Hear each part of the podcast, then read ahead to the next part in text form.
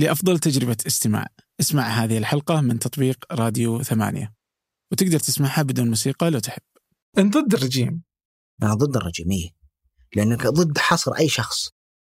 أي شخص تحطه بزنزانة وده يطلع مهما كان، لا تحبسه. تقول لي أحسب سعرها، أحسبها كم سنة؟ خمس سنوات؟ شوف بعد الكلام هذا لا يفترض أنه يكون في واحد سمين. أوه صريح خطير هذا. لا يفترض أنه يكون في واحد سمين. أبى أقول لك إياها بصراحة، مرأة أو امرأة أو بنت سمينة ما عندك مشكلة، لكن رجل سمين ليش؟ هذا السؤال الأساسي. أهلا، هذا فنجان من ثمانية، وأنا عبد الرحمن أبو مالح. السمنة والوزن الصحي تشغل بالي، وأكيد تشغل بال كل أحد، وهي جزء من الموضوع اللي يهمني كثير، وهو صحة الواحد. كيف أقدر أحافظ على صحتي أطول فترة ممكنة؟ إيش العادات اللي تبعد عني الأمراض السرطانية أو اللي تظهر مع تقدم العمر، مثل الضغط أو السكري أو ألزهايمر؟ وهذا المجلد ضخم فيه ملفات كثيرة من المعرفة والأسئلة غير المنتهية. وهذه الحلقة ما راح تتكلم عن التكميم أو الحميات أو السلوك أو العادات، هي حلقة عن علاقة الغذاء والأكل بجسم الإنسان، كيف يتفاعل الجسم مع نوع الأكل اللي تأكله. أه وصراحة أني ما اقتنعت بأهمية أكل البيت قد ما أقنعتني هذه الحلقة. ضيفي في هذه الحلقة الدكتور عمار العمار، متخصص في كيمياء الغذاء، يقول أن الإنسان إذا سوى أربع أشياء لن يكون سمينا بعدها. وهذه الحلقة قد ما تجيب أسئلة وتساعدنا في فهم طبيعة عمل جسم الإنسان وتعامله مع الأكل، وكيف ممكن يعيش بصحة ممتازة بدون أي حميات أو بطيخ. هي كذلك تفتح أسئلة جديدة. هذه الحلقة مهمة لكل أحد، وهي سهلة الهضم للجميع، الكبير والصغير. قبل أن نبدأ، هذه الحلقة جزء من حلقات تهتم في نمط الحياة وتحسين صحة الإنسان. تلقى الحلقات ورابطها في وصف هذه الحلقة. مثل هذه المواضيع اللي تؤثر على الإنسان مباشرة وتهم كل أحد، مثل الرياضة والسمنة والنوم والعادات وغيرها، تهمني أنا شخصيا وودي نناقشها مع شخصيات مختصة، فلا تحرموني الاقتراحات سواء لأفكار المواضيع أو لأسماء الضيوف على بريد برنامج فنجان ثمانية دوت كوم. أما الآن لنبدأ. أنا عندي مزرعة في إيطاليا، والزراعة هناك لها عضوية، قائمة على الزراعة العضوية، اللي هو إنتاج الأوليف أويل، الزيت، وإنتاج القمح، وإنتاج اللي هو المنتجات اللي هو الصلصة والصلصة هذول، الطماطم والطماطم. فكل حاجة ماشي عليها بما يتناسب مع ميكانيكا الجسم. مش تقصد؟ أقصد هل تدخل ضمن محتويات الجسم أم لا؟ الجسم يتكون من أربع عناصر. إيه؟ أحماض أمينية اللي يسمونه بروتين، دهون حمضية يسمونه دهون، وفيتامينات ومعادن. فإذا أنت بتدخل أي أكل إلى داخل جسمك لازم تشوف هل هو يحتوي على القيمة الغذائية هذه اللي بتبني جسمك وصحتك في المستقبل ولا لا. لأنه الآن عملية الأيض أو عملية بناء عملية الأيض وبناء الصحة له قمة. م. القمة هذه متى؟ إذا وصلت تقريبا أربعين سنة. يعني حتى بالقرآن وصل وشو أشده هو أربعين سنة. تمام؟ عندك مثال عشان تفهم بسرعة، اللاعب كريستيانو رونالدو مشى تدرج تدرج تدرج وصل القمة الآن كم؟ سبعة وثلاثين سنة، ثمانية وثلاثين سنة، تسعة وثلاثين، أربعين، خلاص يوقف كورة. ليش؟ اسمحي أنا بوقفك أستك، شكله أشغالك اللي اللي اللي يا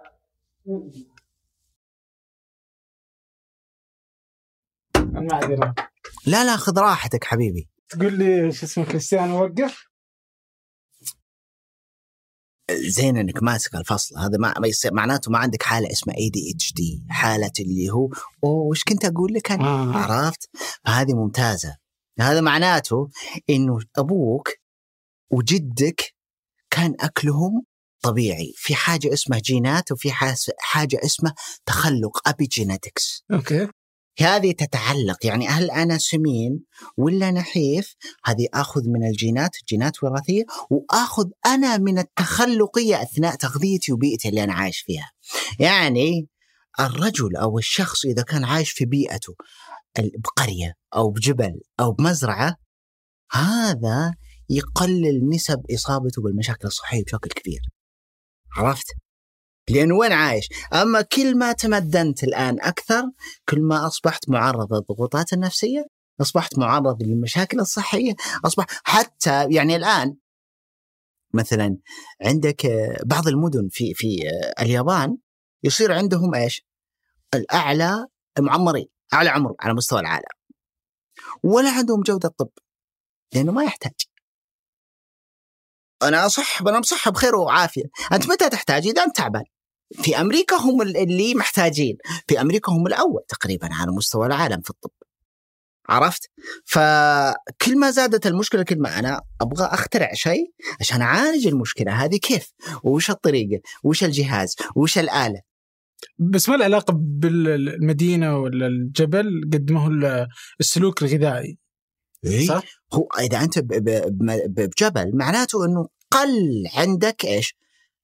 قل عندك حصولك على الأغذية غير الطبيعية، هذا واحد. قل عندك الضغوطات النفسية. يعني أنا الآن جيت بجي للمكان هذا ماني متعود أوقف كذا وقدامي سيارة إلا عندي شارة بالقصيم. عرفت؟ ماني متعود. هنا لا، عادي ممكن يقلب الشارع يصير مواقف. يعني ممكن ست دقائق سبع دقائق عشر دقائق وانت واقف وبزحمة عادي. أنا ما متعود للأمان. فالضغط النفسي ممكن يسبب لك مشاكل عضوية، بعد مشاكل عضوية. يعني مثلا الآن إذا كان، أنا أتذكر كنا في الجامعة وكان في بحث اللي هو إيش اللي ينفر الموظفين من عند شركاتهم أو من عند مدراءهم، وشو تتوقع؟ عطني قس. أه، توقع. يعني لا أعرف أن واحدة من أهم الأسباب أو أهم الأسباب اللي يخلي الناس تطلع من شركاتهم أه، أه، سوء المدير. يا سلام عليك. إن المدير ما يقدر شغل الموظف، مو بالراتب أبد، مو بالراتب. أي الراتب ما كان ده. يعني وش اللي يخلي الموظف نفسه عنده انتماء للشركة هذه، الإدارة؟ إذا كان المدير يعني يقدر شغل الموظفين، والله ما قصرت أنت. ولو ما كان يشتغل ما أخطأ. بعض الناس إذا أخطأ يا ويله يا سواد ليله. لو ما كان يشتغل ما أخطأ. نرجع مرة ثانية لكريستيانو رونالدو وعملية الأيض. عملية الأيض الآن إذا خلق ربي تكون جديدة مع الولادة، تمام؟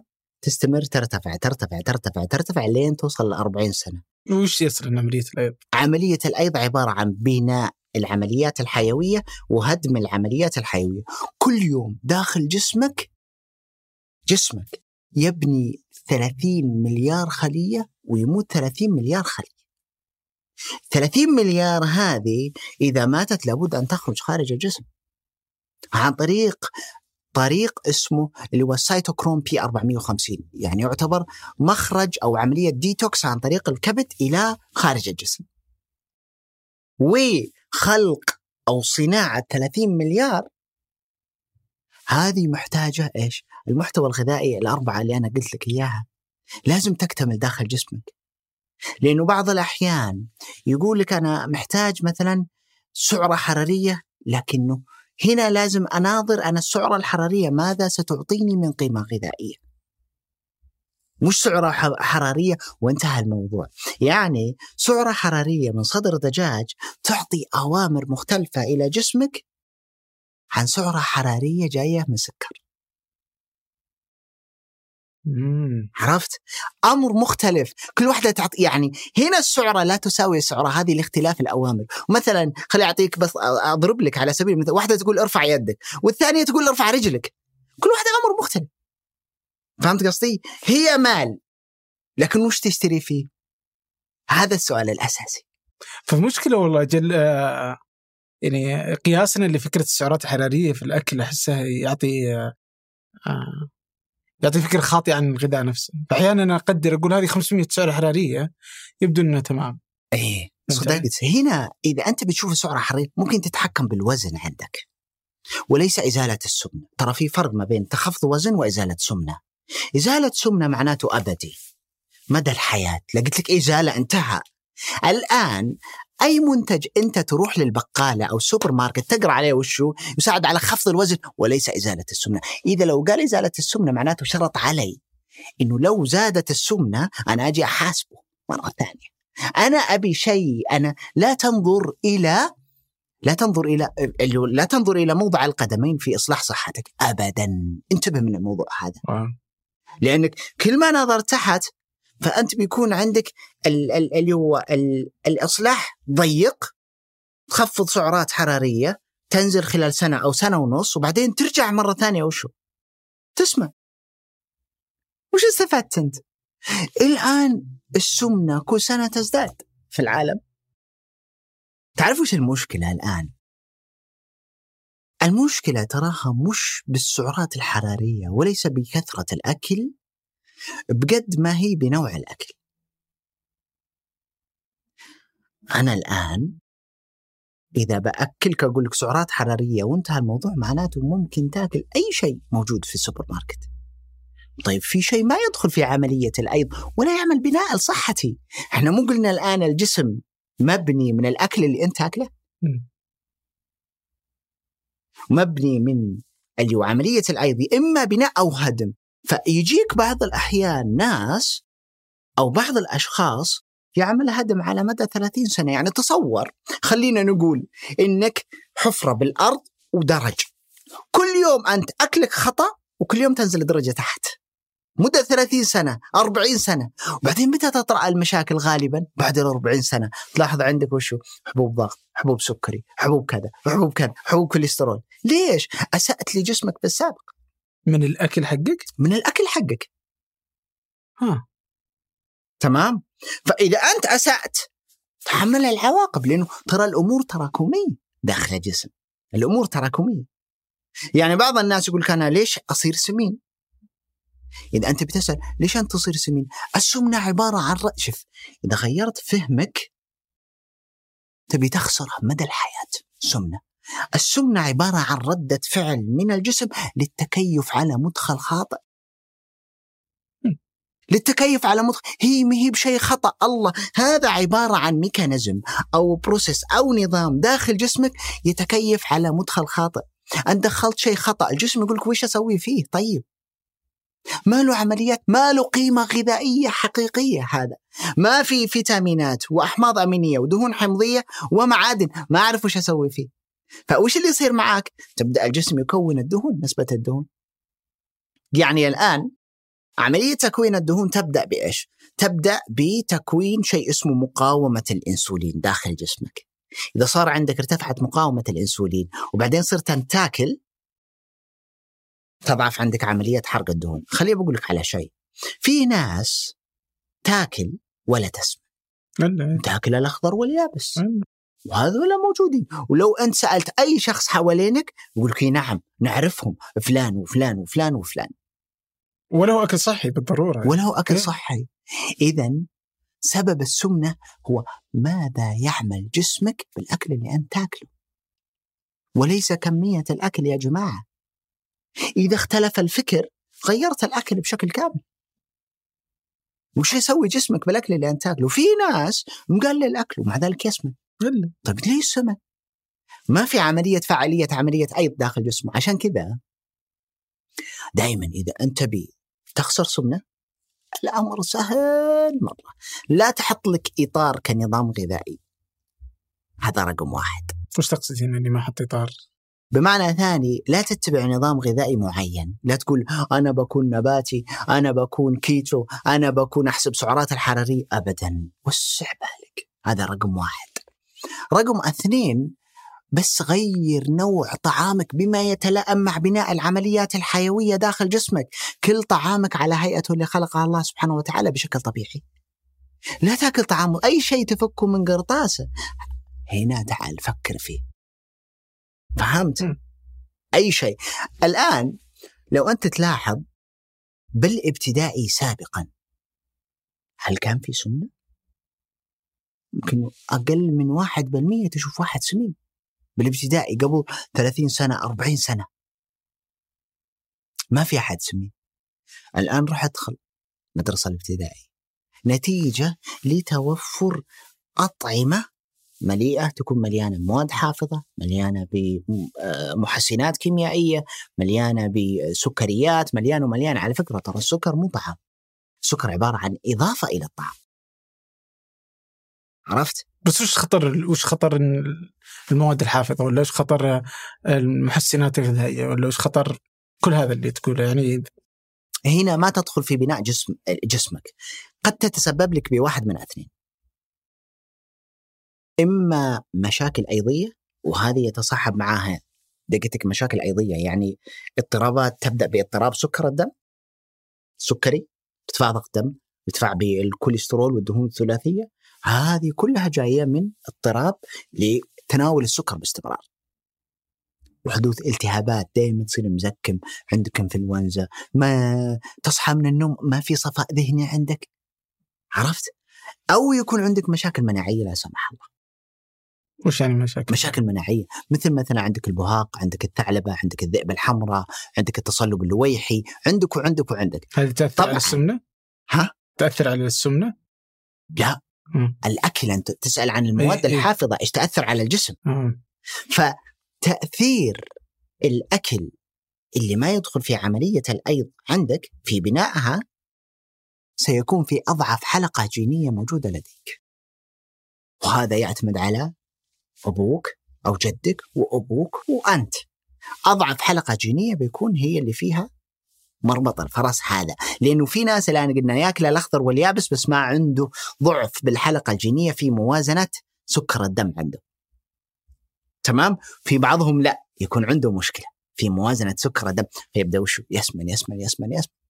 يعني الآن في عندنا أشياء كثيرة ملتبسة على الناس. عندك رقم واحد يعتقدوا إنه إذا أنا أكلت دهون بكون دهون عندي، حتى لو كانت السعرات الحرارية مرتفعة للدهون، لا،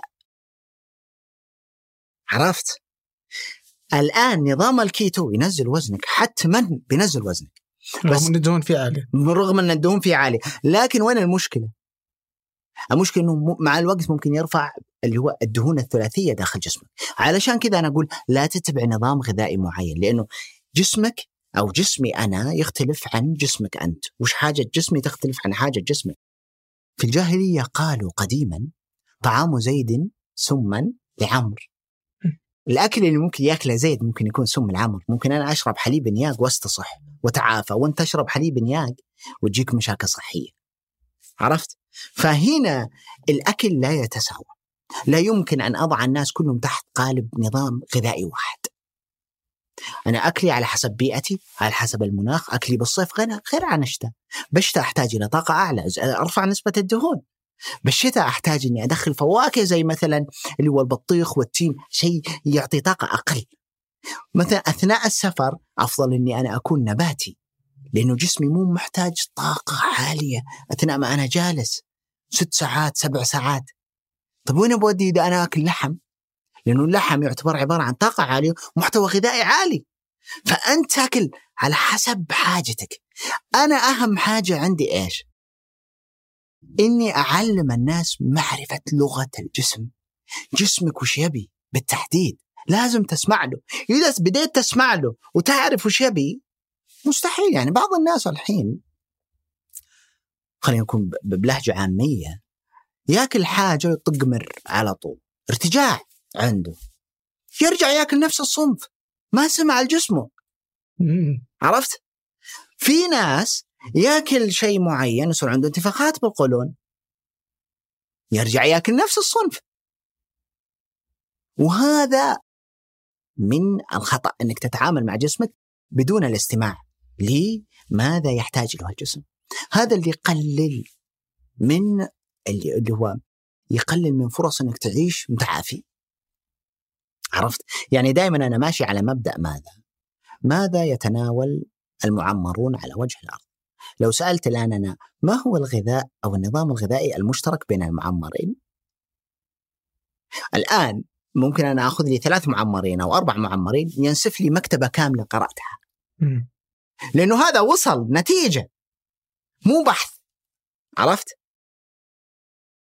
النظام الغذائي المشترك عند المعمرين يأكلون أكلهم على طبيعته اللي خلقها الله سبحانه وتعالى وعلى حسب فصول السنة من إنتاجهم وإنتاج أرضهم.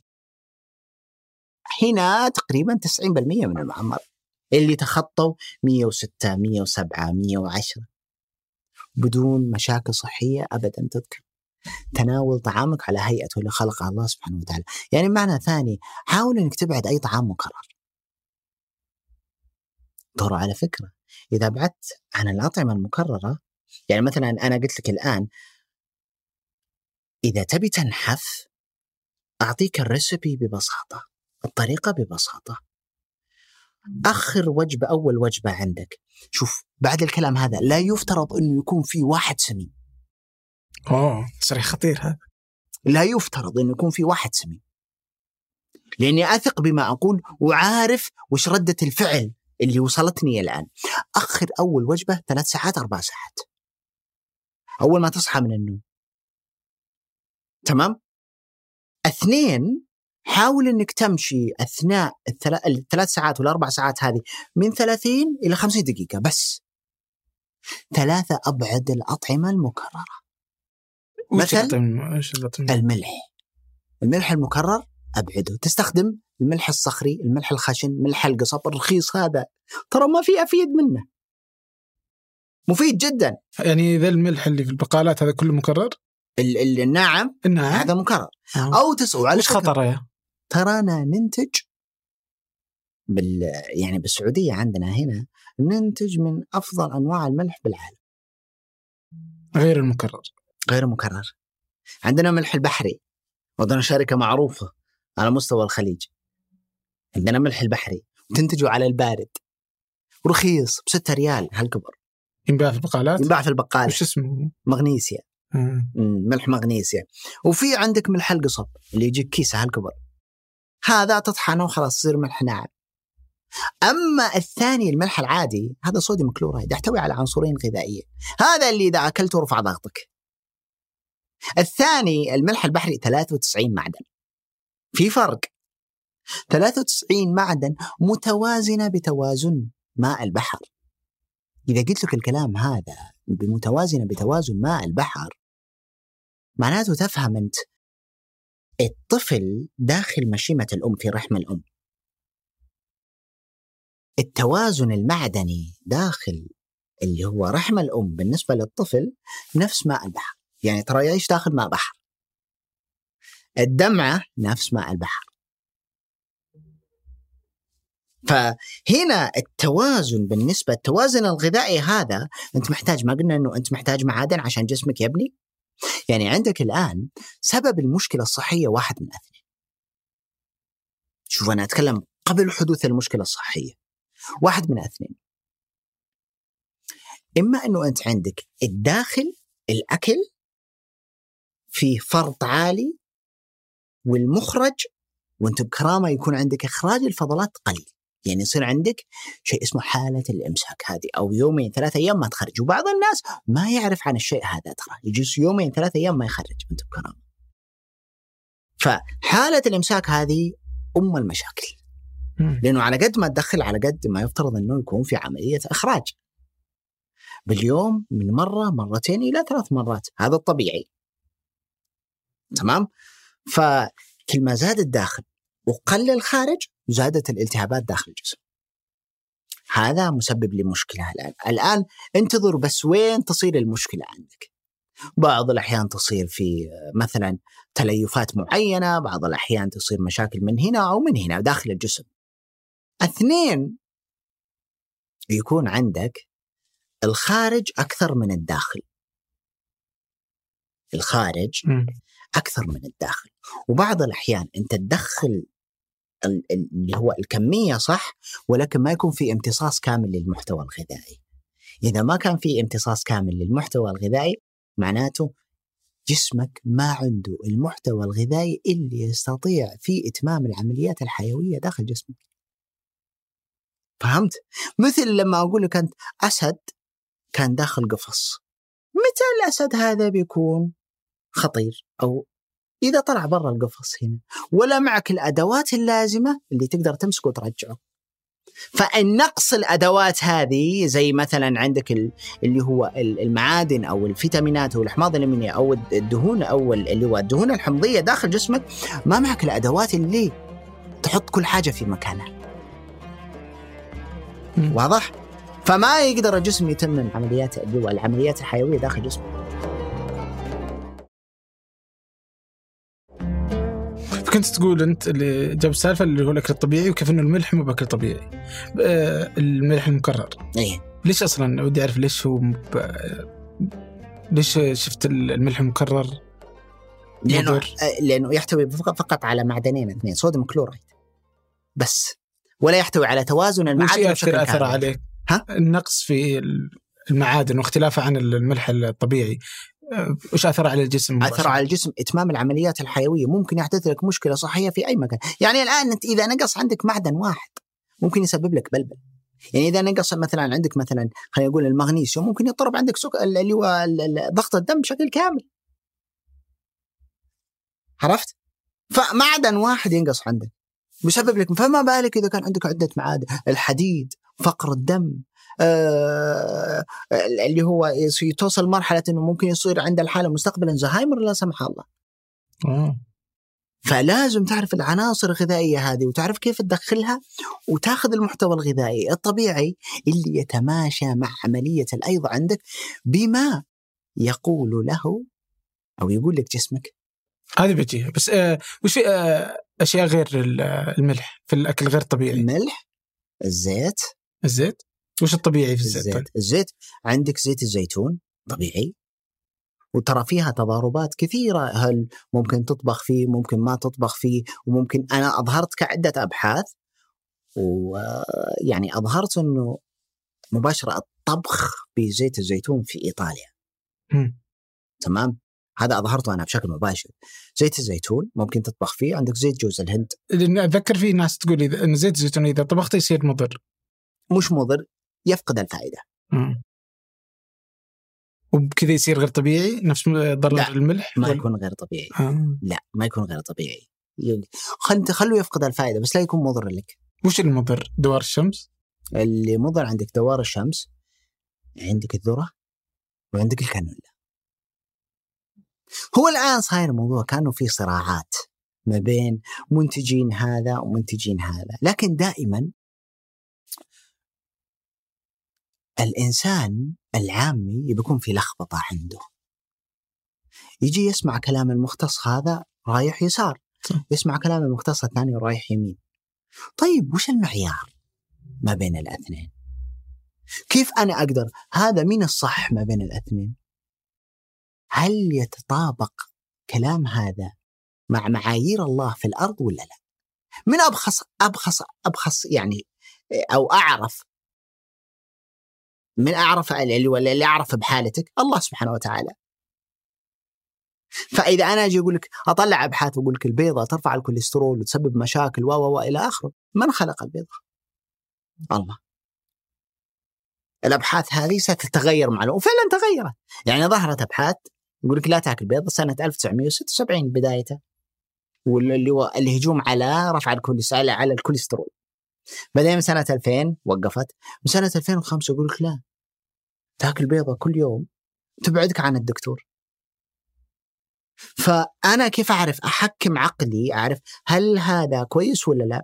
لأنه دائما المفاهيم المفاهيم مفاهيم البشر ضئيلة، والله سبحانه وتعالى يقول وما أوتيتم من العلم إلا قليلا. مهما حاولت التوسع، يعني إذا قرأت اليوم تعرف أنك جاهل أمس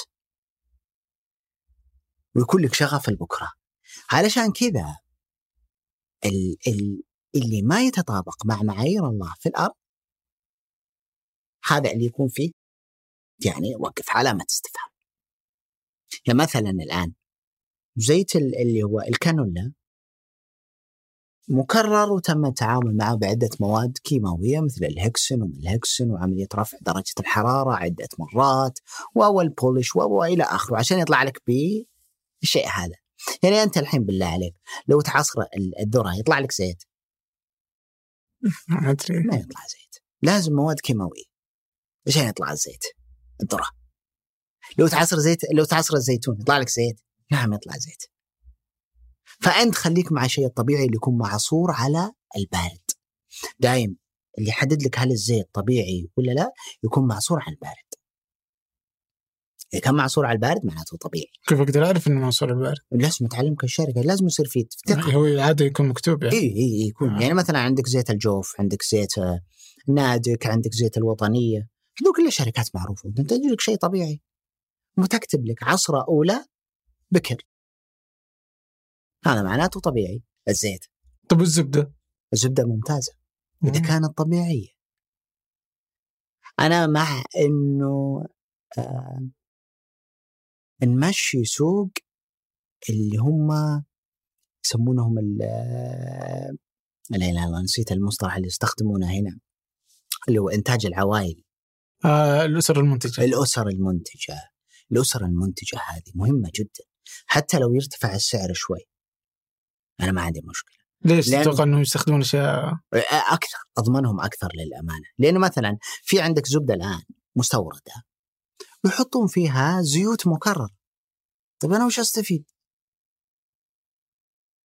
يعني أنا الآن مبعد عن الزيت المكرر بشيء طبيعي، ترجع لي الزيت داخل الزبدة ما أستفيد شيء.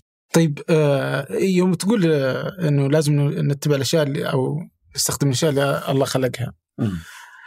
وبعدين جبت البيضة. الحين البيضة أنت تقصد أنها صح ولا غلط؟ البيضة؟ مم. الأكلة صحي ولا؟ ممتاز، صحي جدا. مم. البيض صحي، لكن الأبحاث اللي طلعت ضد البيض هنا أنا أقولك أحط عليها علامات استفهام. بس إيه، مو بكل شيء مخلوق يعني إن أكله جيد. لا يعني ولا كل شيء مخلوق اليوم هو كما خلقه الله. يعني التغييرات اللي صارت، يعني أتذكر شفت رسم بياني كيف كانت الدجاجة في عام ألف وتسعمائة وخمسين كيف الدجاجة اليوم. إيه. يعني الدجاج ترى ما في الأخير إيه. كلها. فالتغيرات اللي صارت عليها ما عاد صار يبدون في شيء طبيعي. لا مش انه ما عاد صار، يعني تلقى يعني فيه الاشياء العضويه بس قليله يعني. بس الدارج اللي اليوم لو تروح للبقاله على الارجح ان اي شيء في البقاله ينباع انه ما هو طبيعي. الاربع اساسيات عندك في الاكل ملح، زيت، السكر والدقيق القمح. زيت قضينا منه، ملح قضينا منه، عندك السكر هنا ابتعد عن أي سكر مكرر. وإذا أنت مشدد على نفسك تبي تستخدم سكر، استخدم سكر القصب، قصب الأبيض هذا. لا تستخدم المحليات الصناعية، ضررها أسوأ على بكتيريا الجهاز الهضمي. الآن أظهرت أبحاث أنه ضررها أسوأ على بكتيريا الجهاز الهضمي والتسبب بمشاكل المناعية، لأنه المحلي الصناعي أو محلي مثلا عندك محلي ثاني اسمه ستيفيا نفس الحكاية. هذا وش وش المشكلة؟ المشكلة هنا إنه ممتاز لي إنه ما يرفع سكر الدم، لكن سيء على بكتيريا جهاز الهضمي. عرفت؟ فهنا استخدم سكر القصب، هو الأقل ضرر يعني. وإذا استخدمته استخدم معدل أربعة مللي باليوم الواحد بس يكفيك. القمح هنا للأمانة في عندنا إنتاج للقمح. بس أربع مليتر مرة قليل صح؟ إيه أنا عارف آه. قليل مرة. شف أنا ممكن ما أخذ ولا واحد ملي باليوم. تشرب يعني الشاي بدون سكر؟ ما أكل، لا السكر قاطع من ستة عشر سنة. أوه. إيه السكر قاطع من ستة عشر سنة، هذا اللي يخلي جسمي ناشف غير قابل لتكوين الدهون. لأنه وش اللي يكون الدهون؟ أنا قلت لك أن الآن الناس حتى لو أكلت زيت ما يكون دهون عندك، حتى لو كانت سعراته مرتفعة. اللي يكون الدهون عملية اسمها اللي هو دينوفو لايبوجينيسيس. هنا بارتفاع سكر الدم يعبي لك المخزن الثاني سكر الكبد والعضلات. بعدين إيش يصير لك؟ إذا تعبى سكر الكبد والعضلات تتحول إلى عملية كيميائية اسمها الدنوفو لايبوجينيسيس، هذه عملية تكوين الدهون من السكر. عرفت؟ فهنا كده إذا أخذت أنا سكر هنا ترتفع السمنة. هذا اللي خليني أقول إيش؟ إذا صحيت من النوم لا تأكل مباشرة، استمرار ارتفاع التركيز عندك بارتفاع مادة اسمها الأوركسين، لأنه مادة التركيز هذه تنخفض بارتفاع سكر الدم. تمام؟ واللي ما يأثر على انخفاض هذه المادة ممكن تعطيها بروتينات، بيض. ممتاز إنه تستمر هذه ويكون عندك استمرار بالتركيز، لأنه إذا أنت أول ما تصحى تفطر هذا يسبب لك إيش؟ يسبب لك انخفاض. وفي ناس يأخذوا أشياء متناقضة، مثل عندك الدونات والقهوة. القهوة ترفع من الأوركسين المادة هذه، الدونات تضرب فيها بالأرض فتوازي. عرفت؟ فوش يصير عندك؟ يصير عندك جوع بعد ساعتين ثلاث ساعات، صناعة للجوع، إنك تبدأ يومك بالطريقة هذه. فيكون إيش؟ أنت رفعت سكر الدم بشكل مباشر أول يومك، فعبيت المخازن هذولي، تبي تسرع لوصول أو تسرع وصول الجسم إلى عملية تكوين الدهون الدنوفو لايبوجينيسيس هذه، فتصير وشو؟ تجمع دهون أثناء اليوم بشكل كامل، لأنه الجسم متى يبني يبني الدهون؟ أثناء ما تاكل. هذا عبارة عن بناء دهون. متى يخسر الدهون؟ أثناء النوم، أثناء توقفك عن الأكل. يعني الدهون الآن أو الجسم يخزن الدهون على هيئة صلبة اسمها شحم، عبارة عن دهون ثلاثية. عشان يخسرها لازم يحول الدهون الشحم هذه الصلبة إلى دهون حمضية سائلة، تمام؟ بارتفاع هرمون اسمه هرمون الطاقة. هرمون الطاقة هذا اسمه هرمون سنسيتيف لايبيز، أنا ما ودي أشغلكم بالمصطلحات هذه. يرتفع هرمون الطاقة هذه. هرمون الطاقة هذا متى ينزل؟ بارتفاع سكر الدم. بعدين الدهون الحمضية هذه وانت انتقل تروح إلى الكبد. الكبد تفكك الدهون بنسبة أربعة وثمانين بالمئة كثاني أكسيد كربون، تخرج عن طريق تنفس. ستة عشر بالمئة كما تخرج عن طريق البول، انت بكرامة. فعشان كذا أنا دايما أقول إذا دخلت عند أي مختص اسأله من وين تطلع الدهون من الجسم، إذا ما عرف كيف حيخرجها لك.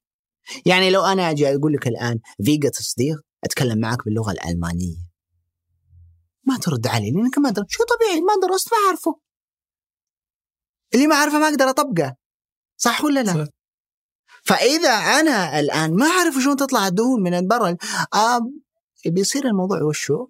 يلا البس بدلتك على النادي، وكد وكد وكد وكد وكد بالنادي لين يقول لك خلاص أنا ما عندي طاقة كافية أقدر أجيك مستقبلا. وهذا اللي خلينا وشو؟ يوم واحد رمضان النادي فل، إلين عشرين رمضان، بعد عشرين رمضان النادي ما في أحد. ليش؟ أنت لو كان عندك عملية أيض منضبطة عشان ترف عشان طاقتك تستمر مرتفعة ما كان سمنت أصلا. فأنت اتجهت الاتجاه الخطأ، أنك تروح تبي تخسر السمنة بالنادي. كان يفترض ضبط النوم ليلا عشان تنضبط الساعة البيولوجية وتنضبط الهرمونات، هذا واحد. ضبط الأكل عشان يصير عندك طاقة، عشان مو تتمرن سنة سنتين أربع خمس سنوات عشر سنوات وتوقف، لا. فضبط النوم أهم لخفض وزن الواحد من الرياضة بكثير. أنت الآن بعض الناس يعتقد أنه خسارة السمنة أو خسارة الدهون تتم أثناء الرياضة.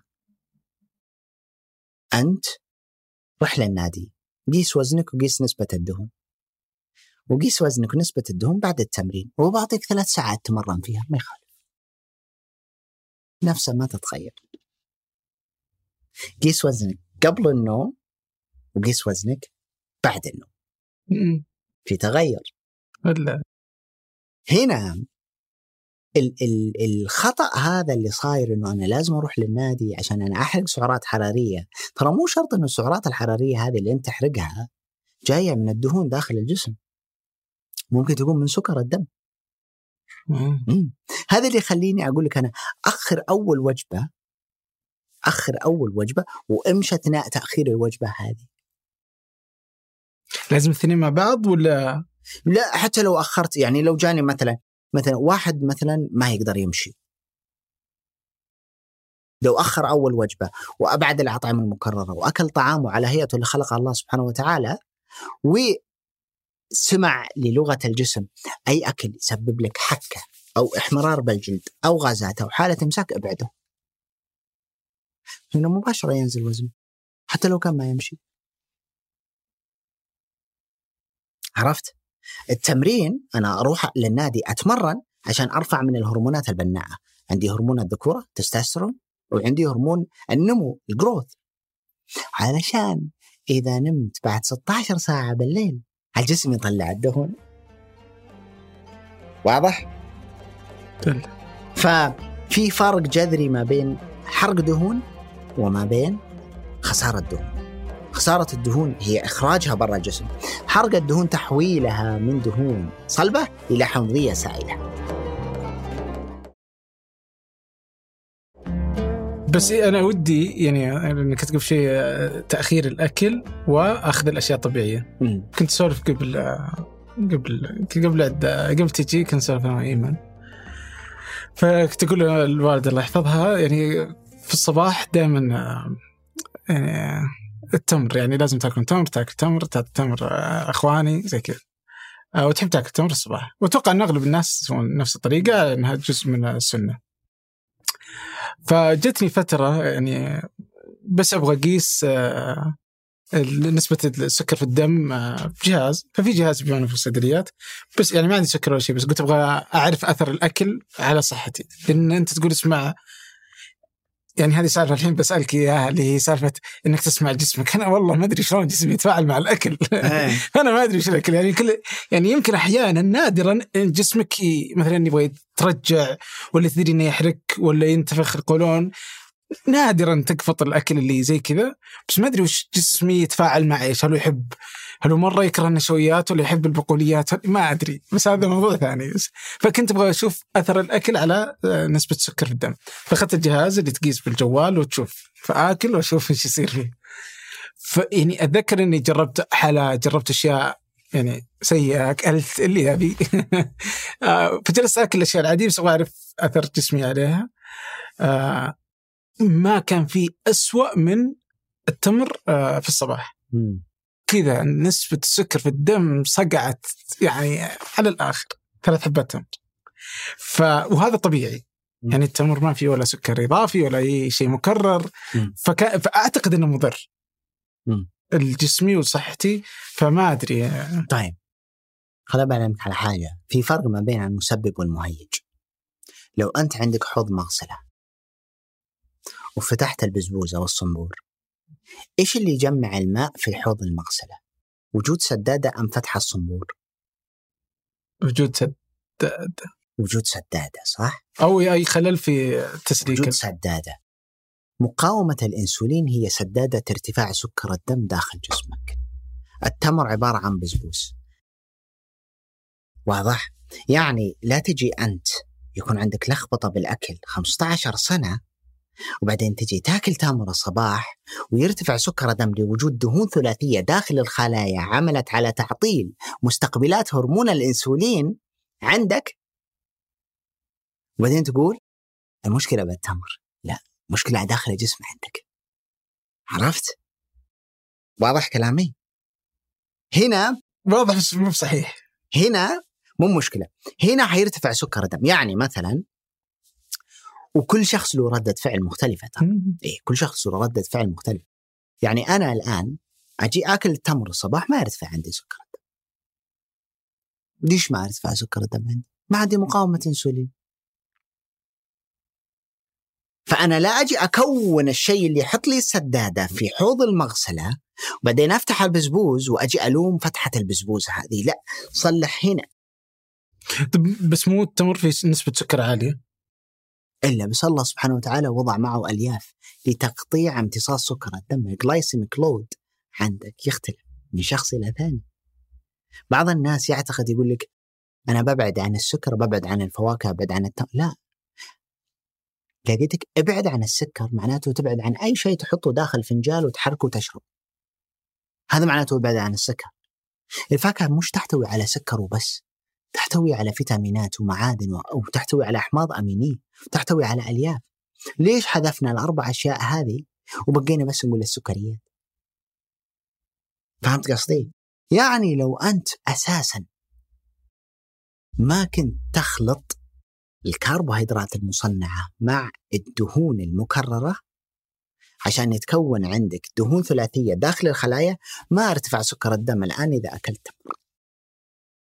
بس إني أكلت يعني من التجارب اللي لما أكل حلا آه في منتصف اليوم ولا في أي وقت يعني بسادة آه ما يرتفع الأنسولين، يعني ما ما يرتفع نسبة السكر. ترى هي عبارة ترى عن ردة فعل طبيعي بس يعني فما أعتقد إنها السكر يعني عادي. أتوقع لو تمر في نص اليوم بيكون أهون على الجسم يعني بعد الأكل. شوف أنا أنا وش اللي بوصله لك، إذا أقررت المشكلة هذه على نفسك لا تقرها على غيرك. بالنسبة للتمر لأنه شيء طبيعي، أنا أنا أحس التمر القصيمي أحس إني ضربته ترحساس لا. لا. لأنه بالنسبة للتمر يعني مثلا هنا لا تقرها على على غيرك. في عندك ممكن تغير نوع التمر، ممكن إخلاص، ممكن شجرة، ممكن ونانة، ممكن روثانة، ممكن عندك أنواع كثيرة من أنواع التمر. هذا واحد. آه، اثنين آه، عندك اللي هو ردة فعلك بتكون مختلفة. يعني أنا عندي شخصي واحد يقول إذا أكلت كبسة حاشي يرتفع سكر الدم، وإذا أكلت كبسة غنم ما يرتفع. ولد خالته العكس تماما، العكس تماما، ردة الفعل مختلفة. عشان كذا أنا قلت لك المثل السابق طعام زيد سما لعمر. شوفوا شلون واصلين بالعلم هناك من تطبيق بأيام الجاهلية. يعني معناته وشو؟ معناته جالسين يسمعون للغة الجسد عندهم، وهذا اللي فكهم من المشاكل الصحية. يعني ما ندري ترى عن المشاكل الصحية حقتهم، لأن معدل الوفاة عندهم كان يعني معدل عمر الإنسان عندهم كان أسوأ من معدل عمرنا اليوم، فإحنا يمكن مم. أصح منه مم. إلى حد ما. كل ما غيرت بأكلك كل ما تغير بماذا يدخل داخل جسمك وكيف بناء العمليات الحيوية، تغير عندك الجينات مستقبلا. يعني أنت تعرف الآن أنه مثلا الحين يجيني, يجيني حالات كثيرة تشتكي تقول أنا ولدي ولا بنتي بعد سنة سنتين ثلاث سنوات من الولادة جاءوا سك سكري النوع الأول، انضرب عنده البنكرياس. طب تعال هنا، وين الموضوع؟ موضوع أكل الأم أثناء الحمل. ها. عرفت؟ هنا المشكلة الأساسية. يعني الأم أثناء الحمل يفترض أو لازم تعرف أنه النظام الهرموني داخل جسمه هو نفس النظام الهرموني داخل جسم الجنين. بعض الأحيان يكون عند المرأة شيء اسمه سكر الحمل. سكري الحمل هذا ما يفترض أنه يجي المرأة إلا إذا هي تأخذ الأطعمة المكررة اللي قلت لك عليها، الدقيق، السكر، الملح والزيت، المكررات، وكل واحد منهم له ممكن تستغني عنه بشيء طبيعي. الدقيق ترى أنت ما جيته. وش اللي المكرر والطبيعي؟ في في طبيعي في الآن ما زال في إنتاج بالجنوب وفي إنتاج بالقصيم طبيعي تماما. المشكلة بالمستورد دائما اللي نحصله بالسوبر ماركت المكتوب عليه آه طب دقيق الكويت غير جيد مم. مرة. وأنا أرجع إنه نسبة من مشاكل أخواننا بالكويت من استخدام أو دعم يسمونه الدعم اللي هو الحكومة للأغذية، بعض الأغذية اللي تكون غير صحية. يعني ب... مش مشكلته في أشياء يعني مكررة؟ مفترض أنهم يدعمون زيت الزيتون، يدعمون مثلا اللي هو الأرز، يدعمون أي شيء طبيعي، لأنه أنا أتوقع أنهم يدعمون، أو اللي عرفت أنه في دعم للسكر، في دعم للزيت، زيوت الطبخ هذه ما في دعم، معناته رخيص. أنا كمواطن أنا بروح أشتري رخيص. بس دقيق يعتبر من الأشياء اللي حتى في السعودية في دعم عليها. إيه إيه يدعم، لأن أساسي من أساس. لأنه وين المشكلة؟ بس قصدي وين المشكلة في في نوع الدقيق؟ هل هو لأن في أشياء مكررة؟ وليش دقيق الجنوب مثلا جيد ودقيق الكويت غير جيد وفق لتصنيفك؟ يعني وش الخطأ اللي هناك عشان نتجنبه في أي شيء؟ أنا أتوقع دقيق الكويت مستورد، مو ما يزرعوا قمح بالكويت. عرفت وش مشكلة الاستيراد؟ بس استورد شيء طبيعي. المواد الكيماوية اللي توضع على شوف، يعني يمكن المعلومات هذه ما طلعتها أبد. في عندك أي دولة باردة حاولك تتجنب القمح المزروع فيها، لأنه ما راح يكون في نضج للقمح إلا بإضافة مادة اسمها غلايفوسيت. المادة هذه تعمل على ارتداد العصارة الصفراء داخل جسمك. إذا ارتدت العصارة الصفراء معناته إيش؟ معناته ما راح يخرج جسمك ال ال ال اللي هو الأشياء الغريبة اللي الجسم يبغى أنه تطلع، معناته يسبب مشاكل صحية. مشاكل صحية يعني في إيطاليا حاطين لها علاقة مباشرة مع إيش؟ مع الأورام، تكوين الأورام في إيطاليا. دي غالبا تستخدم بالدقيق كندا، دقيق روسيا، دقيق أوكرانيا، وعلاقة مباشرة مع الأورام السرطانية. فهي حطوا لها حطوا لها علاقة. نعم حطوا لها علاقة حطوا لها علاقة يعني بعضهم وضع لها علاقة مع الأورام السرطانية بالنسبة مادة الجلايفوسيد، لأن هي تعمل على ارتداد العصارة الصفراء. أنت في عندك كبد، الكبد هذه تفرز عصارة اسمها عصارة صفراء، مهمتها إخراج المواد الغريبة اللي ما يحتاج لها الجسم، يعني تصفي الجسم. تمام. المادة هذه تطلع من الكبد إلى المرارة، من المرارة المرارة تعمل على ترتيب إخراجها إلى الجهاز الهضمي عندك.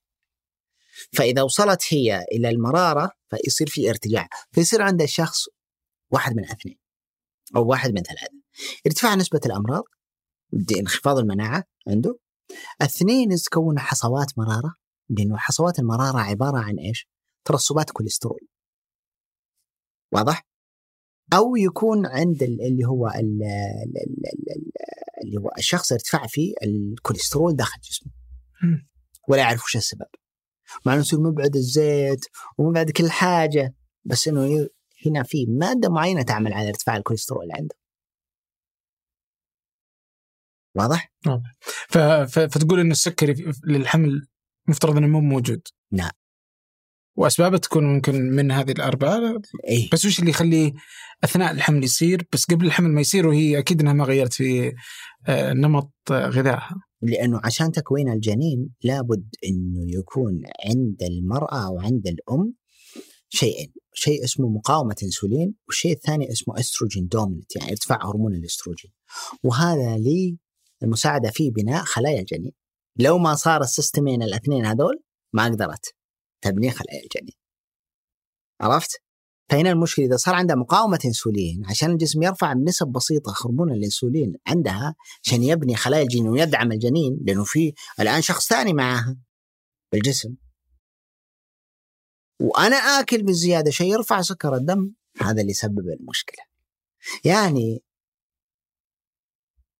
أبى أقول لك إياها بصراحة، مرأة أو امرأة أو بنت سمينة ما عندك مشكلة، لكن الرجل سمين ليش؟ هذا السؤال الأساسي.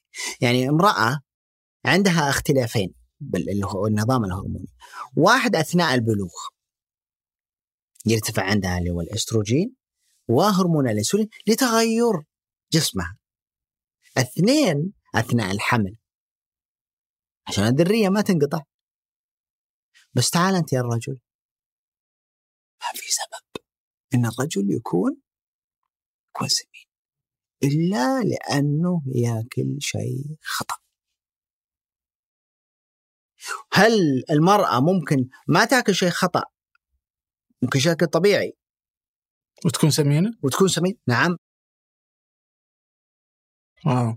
بسبب اما الحمل او الدورة الشهرية ولا لا؟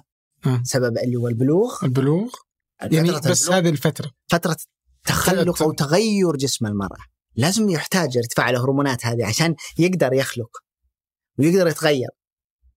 فتسمن ذيك الفترة ولا هو تأثير يستمر مع حمل الحياة؟ تسمن ذيك الفترة وبعدين مع الحمل خلاص يصير عندها نفس الشيء. هذا بس السببين لحدوثه. لأنه وأنا ما يعني أذكر أنه فاطمة رضي الله عنها يعني كانت تسبق رسول الله حسن، فقالت لهم فلما حملت اللحم ما تزاد سمنتها صار رسول الله حسن يسبقها. وهلا أكلهم طبيعي أكلهم طبيعي ورسول الله حسن كان يربط يربط بطنه من الجوع. فهذه هذا الأساس يعني. فامرأة عندها زيادة سمنة ما فيها مولد، لكن تعال يا الرجل أنت ليش عندك سمنة؟ في إهمال.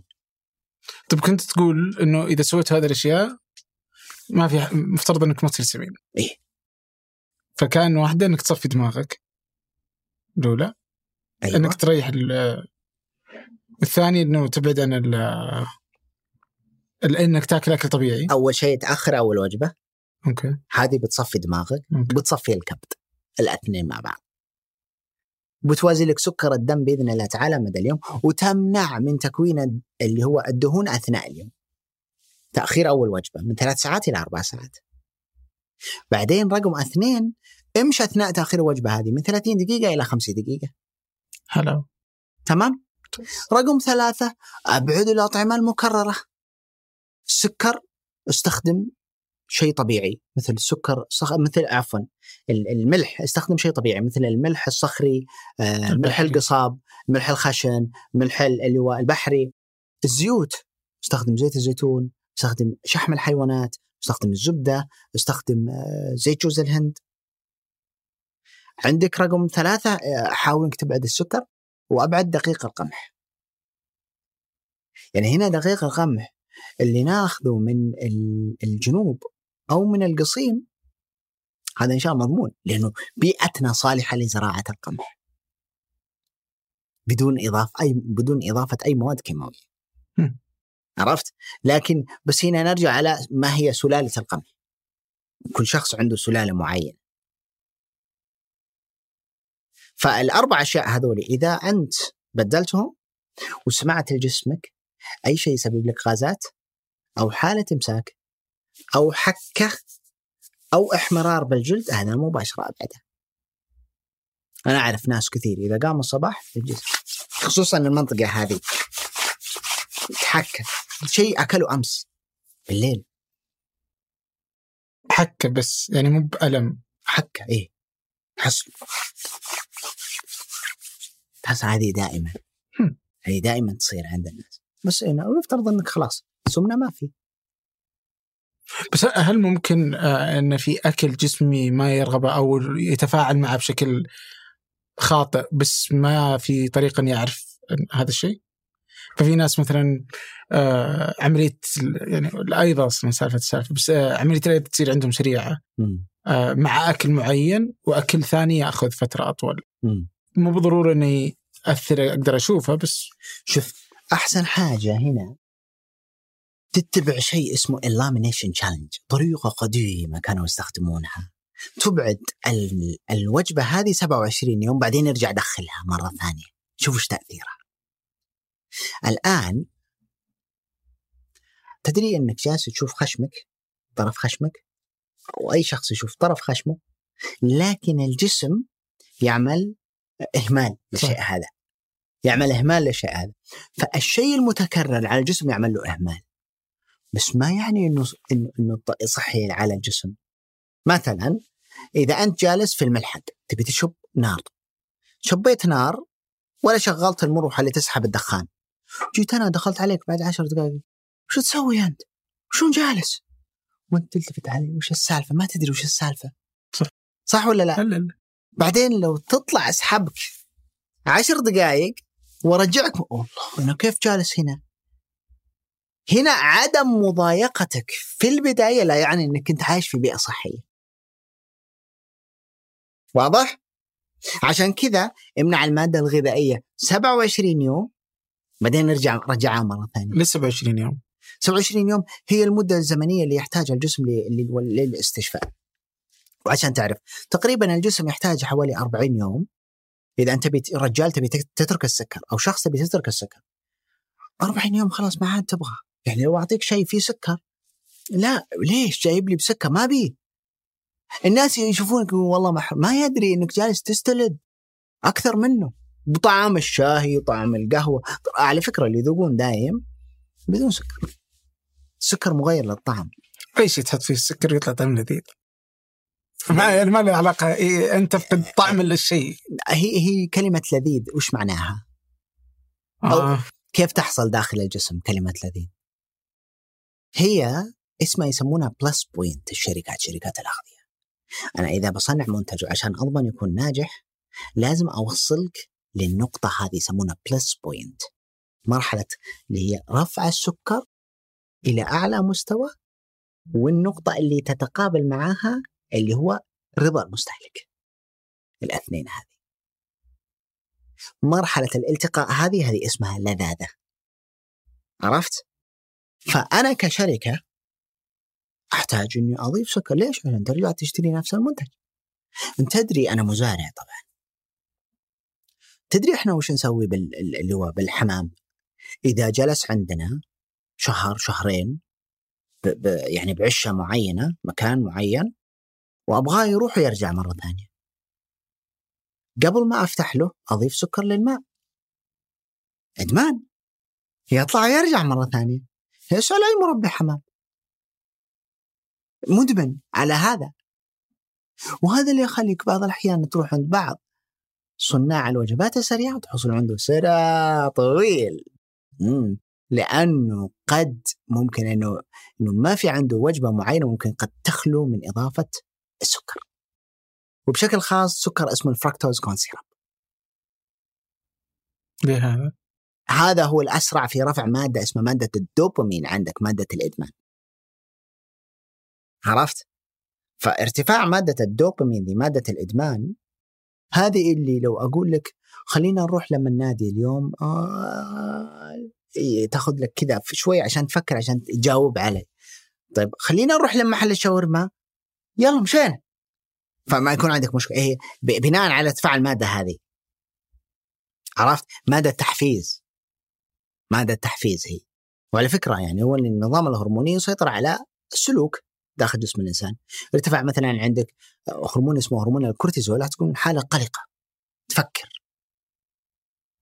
اه ارتفاع عندك مثلا هرمون الخوف، هرمون الأدرينالين، خفقان. ولو يرتفع هرمون الخوف وانت نايم، قام قمت بصحيت موسط نومك وعندك خفقان. ارتفع عندك السيروتونين، مبسوط سعيد. ارتفع عندك الدوبامين، متحفز نشيط لعمل شيء معين. فهذه هي. الآن شوف سبحان الله العظيم،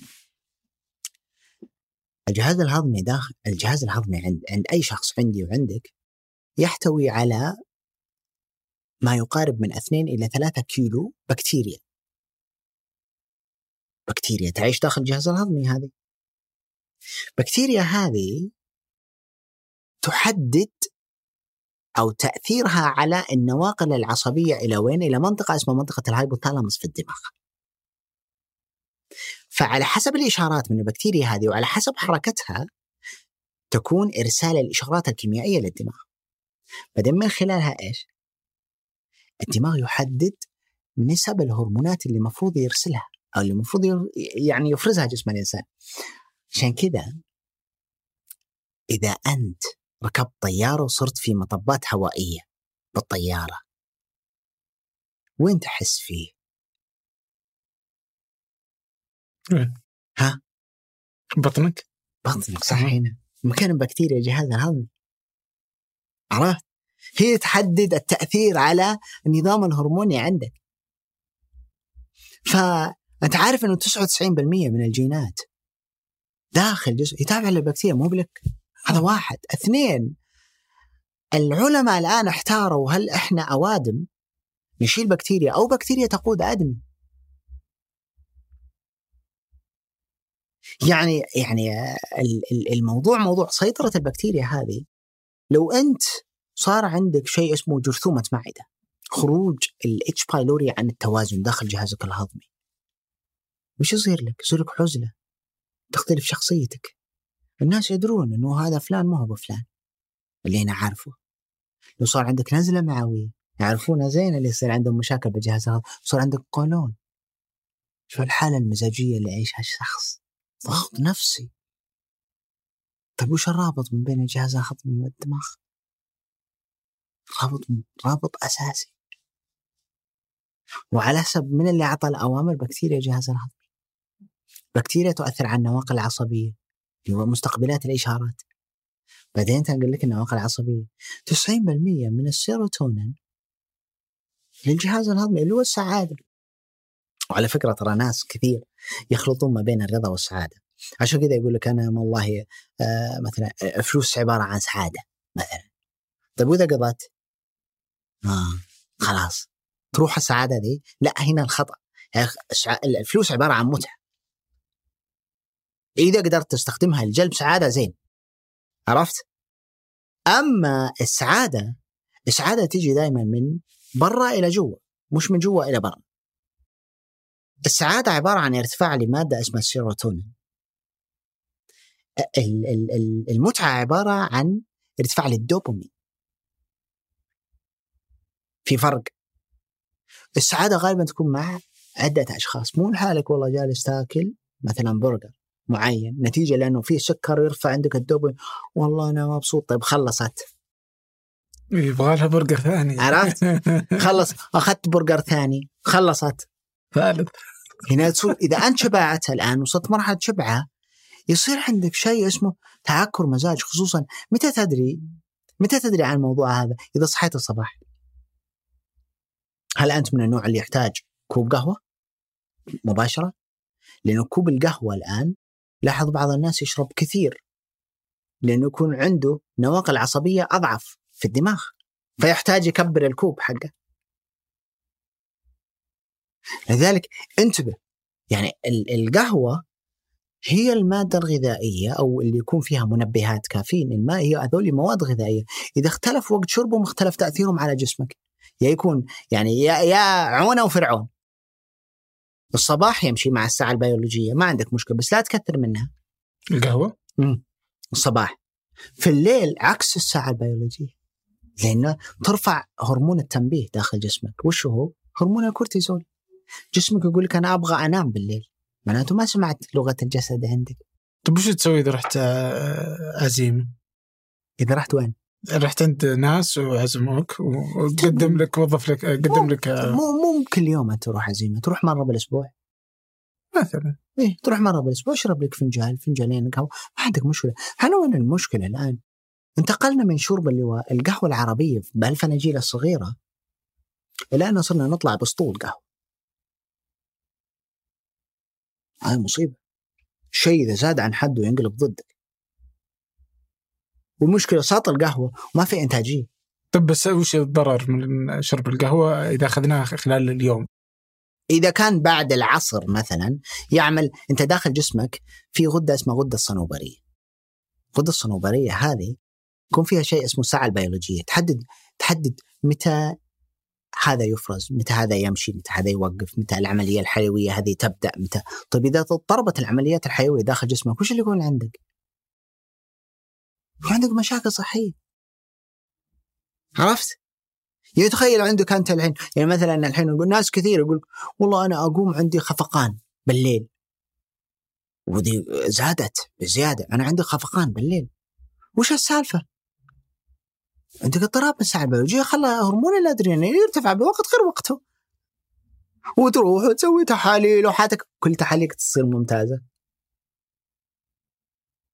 عرفت؟ مم. هذا اللي حاصل عند كثير من الناس. ما هيأت نفسك أنت أصلا للاستشفاء، ما سمعت إلى لغة الجسد عندك، جالس تشرب شيء صحي في وقت خاطئ أو بكمية خاطئة. فهنا هذا يعني بعض الناس يقول لك لا أنا ما عندي مشكلة أسهر بالليل وبنام بالنهار، وأنا أقول لهم دائما إذا قدرت تصنع لك ليل بالنهار وتسكر الشترات، ما تقدر تصنع لك شمس بالليل. آه. هذه هي. يعني يعتمد على اليوم فيتامين د.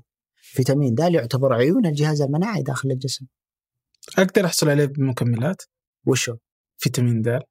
العلم مش هل تقدر تحصل عليه بمكملات ولا لا. العلم إذا أنت دخلته وارتفع داخل جسمك هل سيعمل مثل الطبيعي ولا لا؟ هذا السؤال الأساسي. ففي فرق بين الفيتامينات اللي أنا أخذها من الأشياء الطبيعية عنها اللي أخذها من الفيتامينات والمكملات الغذائية؟ بعض الأحيان م- أن تأخذ فيتامين د يصير عندك أعراض معينة، وتأخذ فيتامين د وتستمر معك الأعراض. ليش استمرت معك الأعراض؟ العمل مستقبلات ممكن برضه يصير في مشكلة في مستقبلات اللي هو الفيتامين، لأنه فيتامين د هذا إذا إذا أخذوا الجسم من الشمس لازم يكون فيه يدخل في عملية تصنيع اللي هو هرمون الثيروكسين المفرز من الغدة الدرقية هنا. بعدين إذا انفرز أو صار عندك هرمون ثيروكسين كويس، هرمون الثيروكسين يساعد بتكوين هرمون دال اسمه، مش فيتامين دال. يعني إذا صار عندك هرمون الثيروكسين هذا يروح عند غدد اسمها الغدد الكظرية، هذه تصنع لك هرمونات اسمها هرمونات الاسترويد، وضمنها اللي هو هرمونات الجنسية عند الرجل مثلا، تمام؟ ومن ضمنها هرمون اسمه هرمون دال. هرمون دال هنا يعمل داخل جسمك. فيتامين دال يعمل أشياء محددة، لكن هرمون دال عملية تحويله إلى هرمون هذا الأهم عندك. في ناس يقول لك لا انه انه مثلا الفيتامين د انه اساسا انه لا انه هرمون او لا، عمليه تحويل الفيتامين الى هرمون تحت داخل الجسم. طيب دمنا دخلنا في ال في ال يعني في الفيتامينات والمكملات. اليوم اليوم تقدر تشوف يعني كثير من المنتجات في المكملات الغذائيه اللي الناس تقدر تاخذها من اي مكان، ومو بلازم حتى توصف لك يعني بوصفة طبية ولا لغرض معين أو لفحص معين. فتدخل موقع، تدخل تقول والله أبغى فيتامين كذا، أبغى فيتامين كذا، أبغى فيتامينات يعني متعددة وتأخذها. فهل أصلا الفيتامينات والمكملات الغذائية بصفتها هذه تعتبر من الأشياء غير الطبيعية اللي أنت تتكلم عنها، ولا ما لها علاقة لأنها ما هي من جزء من الأكل؟ شوف أحب أكون صريح، الناس تحولوا إلى حقل تجارب خلال الفيتامينات هذه، ونصدق أي شيء مكتب على الفيتامينات، والناس تحولوا إلى حقل تجارب من خلال بعض الأحيان يسمعون فلان تكلموا وهذا تروا كويس مثلا لصفاء البشرة، أروح أنا كل ونطون عشان يأخذون يبون صفاء بشرة. والله هذا كويس طلع شعرك بأسبوعين. وإذا أنت جيت أصلا تفكر، الشعرة تمر بأربعة مراحل. مرحلة الولادة من البصيلة نفسها، يعني عندك بصيلة هنا هنا عشان تخلق البصيلة شعرة تأخذها من أربع شهور إلى خمسة شهور، هذا كيف حيطلع لك بأسبوعين؟ عرفت؟ ترى فيها دعاية كبيرة، وأنا ضد أو لا أتفق مع أنك تأخذ solo minerals or vitamins. يعني أجي وأروح أخذ مغنيسيوم، بوتاسيوم، كالسيوم و إلى آخره. يعني حتى لو كان منخفض عندك بيرتفع ويوصل الطبيعي، بعدين وش يصير له؟ يرتفع عن الطبيعي. إذا ارتفع عن الطبيعي سبب لك بلبلة ثانية. علشان كده اهتم بالمكملات العشبية أفضل لك. وش تقصد؟ يعني تكون سينرجستك بشكل كامل. يعني مثلا مثلا مثلا عشبة مثلا عندك السنمكي عشبة، مش مغنيسيوم شيء أخذوه. فهمت قصدي؟ آه. واضح؟ يعني مثلا زي عشبة خلينا نقول لك بردقوش، هذه مو يعرفونها عند هذا، يعرفونها يعني أكثر معروفة عند النساء أكثر من الرجال. آه عندك أعشاب كثيرة موجودة، أعشاب كثيرة. فلا تكون أول شيء إذا إذا أنت سمعت شخص يصفها خلوه يعلمك لماذا وكيف ومتى وأين. هذا أساسيات ترد على الأسئلة هذه. قبل أقتنعنا لماذا وكيف ومتى وأين. لماذا إيش وكيف إيش ومتى إيش. إيه لماذا إيش، ليش أخذها، مم. متى أخذها وكيف أخذها. عرفت؟ وعندي وش ردة فعل الجسم من ناحية العمليات الحيوية الكيميائية للمنتج نفسه. لأنه ترى أنت ممكن يكون عندك مشكلة صحية وتعرف مثلا بكسل غدة، شخص ثاني يصيله كسل غدة، الكسل مسبب الكسل عند هذا غير عن الثاني، معناته ستتعامل أنت على حسب مسبب المشكلة. بعض الناس يهتم بتنظيف المكان من غير إغلاق الشباك اللي مدخل الغبار الأساسي. لازم تتعامل مع مسبب المشكلة وليس مع وجود الغبار داخل مكانك. ما راح أكون ذكي إذا شفتني أنظف وأنا تاركن شباك مفتوح والغبار يدخل، صح ولا لا؟ صحيح. لازم منع بداية حل أي مشكلة، منع مسبب المشكلة في الأساس. بس التحدي كيف أعرف؟ لأن أحيانا ممكن أنا أجلس أنظف وما أدري إن الشباك مفتوح. نعم. عن طريق الأعراض الطارئة. هذا طبعا لازم تدرس ولازم تعرف ولازم ولازم ولازم هذه لازم كلها تعرفها. عرفت؟ مم. فضروري تكون أنت عارف هذه، لأنه الموضوع مش إنه يؤخذ ب يعني بشكل سريع. نرجع مرة ثانية، فيتامينات والمعادن والمكملات الموجودة لا تأخذها بشكل عشوائي. يعني أنا وصلت مرحلة إنه يجوني ناس يستشيروني أشوفهم يأخذ له ستة سبع مكملات. طيب استفدتي شيء؟ لا والله إلى الآن ما استفدت.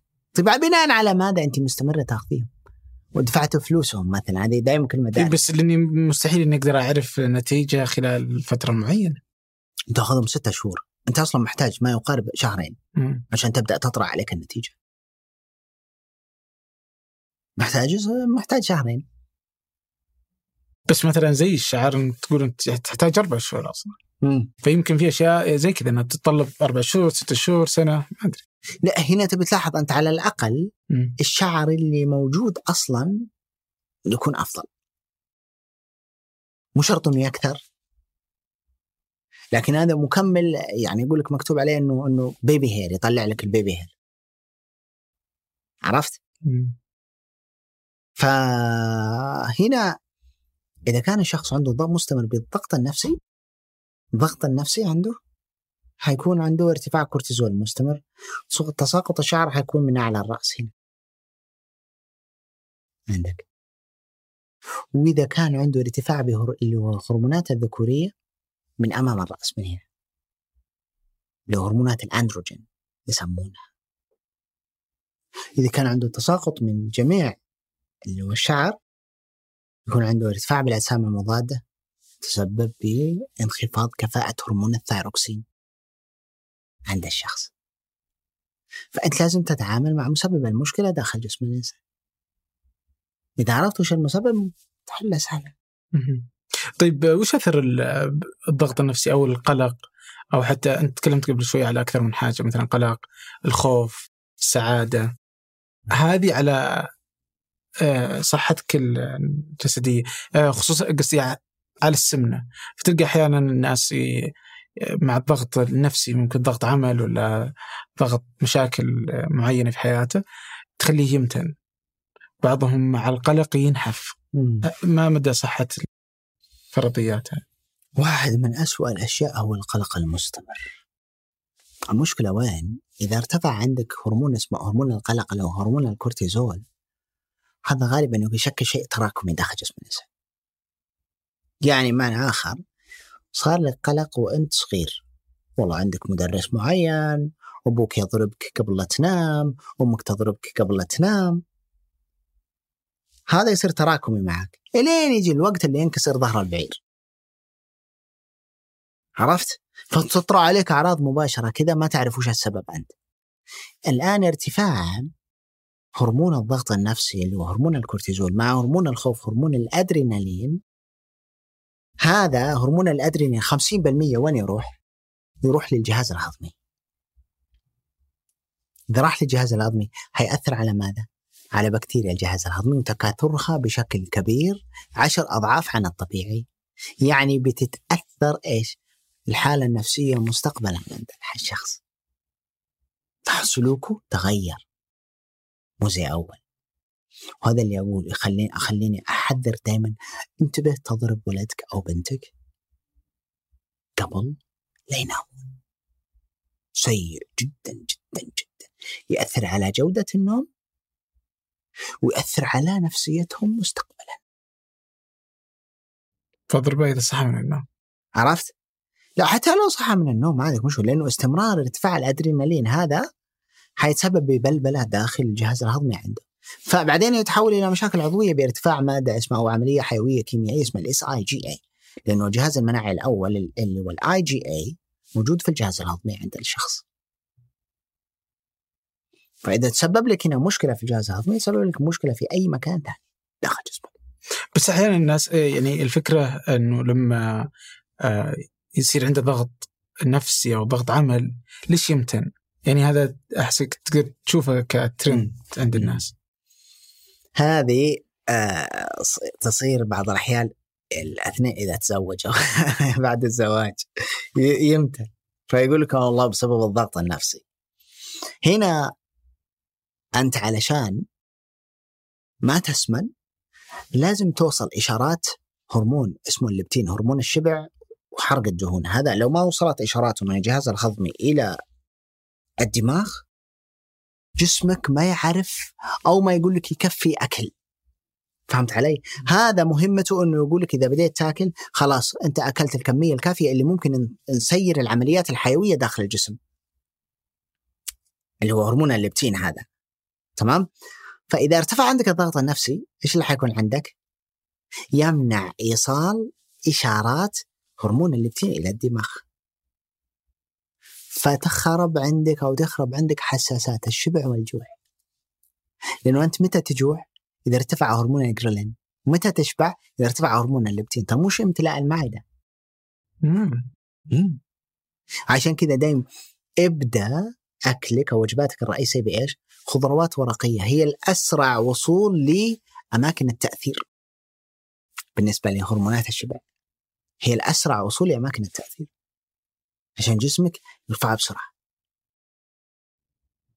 إلا لا أنا أتفق، ما أدري أنا بس أنا تجربتي الشخصية آه لما آكل و يعني المشكلة ما أدري إذا هي عطب في فيني ولا إنه هذا طبيعي عند الناس، آه إنه بعد فترة أشعر بالشبع مو بنفس الوقت. فأحيانا إذا أكلت آه مثلا كبسة ولا شيء زي كذا تلقيني أكل أكثر من حاجتي، لأني ما أدري إني شبعت إلا بعد ما يعني أكون انعدمت، فتلقيني أشعر بتخمة وتعب. بس لو أكلت كمية بسيطة بعدين رحت سويت حاجة ورجعت عشان بكمل فترة عشر دقائق ربع ساعة بعدها أشعر إني شبعت ما عاد ودي أكمل أصلا. فأحس إن في وقت ما بين إدراكي لأني شبعت. صحيح، هذا يتمثل بوصول وصول اللي هو هرمون اللي هرمونين اثنين، واحد اسمه الليبتين واحد اسمه بيبتي واي واي. بيبتي واي واي هذا إذا أكلت بعدها ممكن تستفرغ وأنت بكرامة. إذا وصل إلى الدماغ خلاص يقول لك ما أقدر أكل بعد اللقمة هذه قضيت، عرفت؟ فهذا واحد من اللي هو من مسببات السمنة، وواحد من المشاكل لأنك الضغط النفسي والأطعمة المكررة تسبب لك اضطراب الهرموني. أنا لما أقول لك ابعد الأطعمة المكررة عشان أضبط النظام الهرموني عندك. إذا ضبط النظام الهرموني عندك ذيك الساعة بتنحف. يعني أنا أبغى أصلح صحتك عشان يزين جسمك، مش أروح أصلح جسمك عشان تزين صحتك. ما نقدر نمشي بالشكل المقلوب هذا. بس ممكن يكون جسمك تمام صحتك دمار. طب هذه كيف؟ ما نأخذ أبر هرمونات ومنشطات بس، ويصير عندي بهاق ويصير عندي ثعلب ويصير عندي مشاكل صحية ويصير عندي منع قل مناعة، وأول ما يجيني وش اسمه لا إله إلا الله تغير مناخي في الونزة ما في الونزة وحالتي حالة. أقدر أخذ منشطات فالجسم س... لأنه شكل جسمك أنا شو قلت لك الآن، أنا النظام الهرموني هذا اللي أثر على شكل الجسم. يعني لو حط وش منشطات عند اللي مثلا المعروفين يلعبون كمال أجسام إبر يأخذ إبر سترويدز يسمونه، فهذه تغير نشفانه وتغير تكتل عضله تغير نشاطه. فهنا هذه هذه المشكلة الفعلية اللي الناس ملخبطين فيها، أنه غير صحتك عشان تغير جسمك، مش غير جسمك عشان تتغير صحتك. لو فكرت بالطريقة هذه ما راح تروح للنادي أول شيء، إذا فكرت تنحف. عرفت؟ فهذا مختلف تماما. طيب ترتيب الأكل قديش مهم؟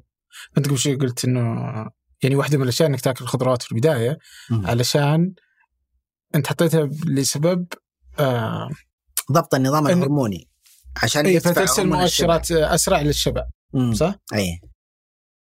في نفس ال يعني في واحدة على آه إنستغرام آه فهي يعني يعني سالفتها في الحياة أنها تجلس تقرأ آه أثر الأكل على آه نسبة الدم في في جسم الإنسان. فتلقى فهي تروح ترسل، سواء تحطها في منشورات، بحط حسابها في وصف الحلقة، بس تحط منشورات كل فترة كيف إنه لما تضبط ترتيب الأكل فتبدأ بالخضروات والسلطة وغيره، بعدين الوجبة اللحم ولا أي شيء، بعدين الحلا، إنه يفرق أصلا في ارتفاع نسبة السكر في الدم. نفس الوجبة لو قلبتها ينضرب يعني ال ال ال وهي نفس الوجبة، فالترتيب الوحدة يأثر. فلو أكلت توست بعدها آه مثلا ما أدري شو، وعكست مثلا أفكادو، ولو حطيت أفكادو قبل التوست يفرق تماما كيف يتفاعل جسمك معه. فكيف أثر الترتيب فعلا؟ شوف طالما أنت الآن أنا ألاحظ أنه إنه كلامك ما مشكلة، أدخل أطعمة أنا أقول لك إياها لا أدخلها، لكن هنا بعلمك أنا وش الفارق. كل ما أضفت الدهون إلى الغذاء كل ما قل امتصاصه. الدهون إذا أضيفت إلى الغذاء، يعني مثلا أنت بتاكل خلينا نقول مقلقل دجاج، كل ما زودت عليه زيت كل ما صار يرفع سكر الدم بشكل أقل، واضح؟ يرفع الجلايسيميك لود، ينخفض حقه. فإذا أنت بتاكل الآن مثلا شيء يرفع سكر الدم، لأنه أسرع شيء امتصاص داخل جسم الإنسان إذا أنت أكلته اللي هو السكريات، هذا الأسرع. فأنت قبل ما أنه السكريات تنزل على أكل ثاني معمول فيه هضم، صار وشو؟ لا، أنت مدخل سكريات أساسا. يعني خلي بقول لك، إذا خلينا نقول مثلا عندك نعمل خلطة عشان نبغى نسوي بلك طوب، طوب هذا فيه حجر وفيه اسمنت وفيه ماء وفيه تراب، تمام؟ إذا أنا بجي أحط تراب لحاله هل كونت بلك؟ لا، لازم إيه أخلط المادة هذه كلها مع بعض. إذا أنا أكلت أكلي بالترتيب اللي أنت قلته قبل شوي، يعني أول شيء سلطة وبعدين الوجبة الرئيسية بعدين أكلت الحلا، هنا الحلا ما صار الحلا لحاله داخل داخل بطني، صاروا عبارة عن مكون من سلطة، وسلطة برضو تحتوي على ألياف تمنع امتصاصه بشكل سريع. صار عندي شيء اسمه حلا. ترى المعدة ما تعرف شيء، ما تعرف، ما تفرق وشو هذا حلا وشو كذا وشو كذا، فهمت قصدي؟ فأنت نازل تأكل الثلاثة جميع الآن، لكن إذا دخلت الحلا أول شيء فأنت نزلت حلا حلا خام. فهذا اللي يخلي فيه فرق في الامتصاص، glycemic load يسمونه. عرفت؟ لذلك ترتيب الأكل، مع أنه أنا أنا يعني يفترض إنه ما توصل إلى مرحلة إنه أصلاً تقدر تحلي لو النظام الهرموني منضبط عندك. م- يفترض ما توصل مرحلة أنه تقدر تحلي. عرفت؟ فأنت تضبط النظام الهرموني عشان يضبط جسمك. بعض الناس ممكن أنا أعرفهم شخصياً وهو جالس يأكل يفكر بالوجبة اللي بعدها. هذا تفكير طيب. عرفت؟ نتيجة لعدم ارتفاع هرمون الشبع عنده. أي، فهنا مشكلة، هنا مشكلة أساسية. إيه لا، ولأن برضو اللي هي السبايكس وش إيه سبايك وش سكر الدم. إيه بس وش سبايك بالعربي؟ اللي هو وصول قمة سكر الدم. إيه القمة. إنه كثرة إيه؟ وصول إيه؟ إلى ذروة سكر الدم، كثرة ارتفاعه بعدين إنه يضطر الجسم إنه ينزلها. إيه؟ كثرة لما فلما تأخذ أنت حلب مباشرة هو بيرتفع على طول. آه كثرتها تأثر على الشيخوخة وعلى ألزهايمر وعلى وجود أشياء فيما بعد. م. فكل ما كانت فيها اضطرابات كثيرة كل ما قل عمر الإنسان. هذا اللي قريته مرة. صحيح، لأنه ال... الارتفاعات المتكررة تتسبب بحالة اسمها glycation، عبارة عن امتزاج سكر الدم في الأحماض الأمينية داخل جسم الإنسان، وهذا اللي يخلي الأيجنج أو سرعة التقدم بالعمر أسرع بسبع أضعاف بالنسبة للجلد والأعضاء الداخلية. يعني ممكن أرسل لك صورة تشوف أنت كيف لون الخلايا بعمر أربع شهور وكيف لون الخلايا مع التقدم بالعمر والوصول إلى سبعة وسبعين سنة. يسمونها براونينج رياكشن، براونينج رياكشن يسمونها. فكل ما أكلت سكر مخام خصوصا عصيرات الفواكه، لأنه عصير الفواكه عبارة عن إبعاد للألياف وأخذ السكر مع النكهة، اللي هو السكر الطبيعي اللي في في الفاكهة قصدك. عشان كذا أنا قلت لك أنا لما تاكل الشيء مع أليافه الله سبحانه وتعالى أعرف، لكن لما تعصره هنا مشكلة، يعمل يعمل ارتفاع سريع سكر الدم عندك، فيسبب لك بحالة الجلايكيشن هذه، يسبب لك اللي هو يسمونه يتغير لون الجلد عندك، يصير عندك مثلا خلف الرقبة آه، تحت الإبط يصير لون غامق، ما هو مفترض يكون عندك هذا.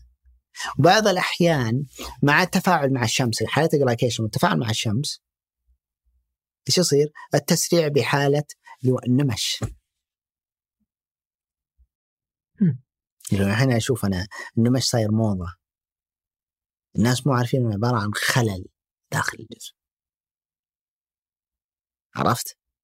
عبارة عن خلل داخله، ما يفترض إنه يكون عندك نمش إلا إذا تقدمت بالعمر، إذا بعد وصلت يعني زي مثلا عندك الموزة إذا حطيتها برا الثلاجة صار فيها نمش، صح ولا؟ تقدمت بالعمر أسرع، تبي تقلل هذا دخله بردها. طب وكيف تخلي الإنسان في الثلاجة في هذا المثال؟ المثال أبعد السكر، أبعد السكر والرياضة. الرياضة أبعد عن الرياضة بعد؟ لا، الرياضة مهمة، إنك تعمل رياضة مستمرة بالنسبة لك، لأنه ترى تغير لون الجلد مو بس جسمان، لا جسمان ونحاف. هنا هذا اللي خليني أقولك امش الصباح مع تأخير أول وجبة، هذا اللي ينقص أو يقلل من سكر الدم بأقل قدر ممكن، ويعمل على انضباطه أثناء اليوم. لاحظ، تعرف كلامي زين، هذا المصابين بالنوع الثاني سكري، النوع الثاني يقول لك أنا خلاص والله بديت أمشي لي ستة كيلو سبعة كيلو ثمانية كيلو بعد الفجر قبل لا أكل أي شيء. ليش صار يمشي ويطبق العادة هذه؟ لأنه تعمل على اتزان سكر الدم عنده. وبعض الأحيان ما يحتاج حتى يأخذ منظم مرة ثانية، لأنه إذا قلت لك أنا خزان، عندك خزان سكر الدم، عندك خزان سكر الكبد والعضلات، تمام؟ أنت مع المشي فضيت الخزانين الاثنين هذول، فاليوم أثناء اليوم وجبة الغداء إذا تبي تلعب لعب بس بوجبة الغداء هذه تعبي لك الخزانات هذول بس. مش تقصد لعب، إذا تبي تأخذ وجبة مفتوحة زي ما يسمونها. فالغداء هو ال...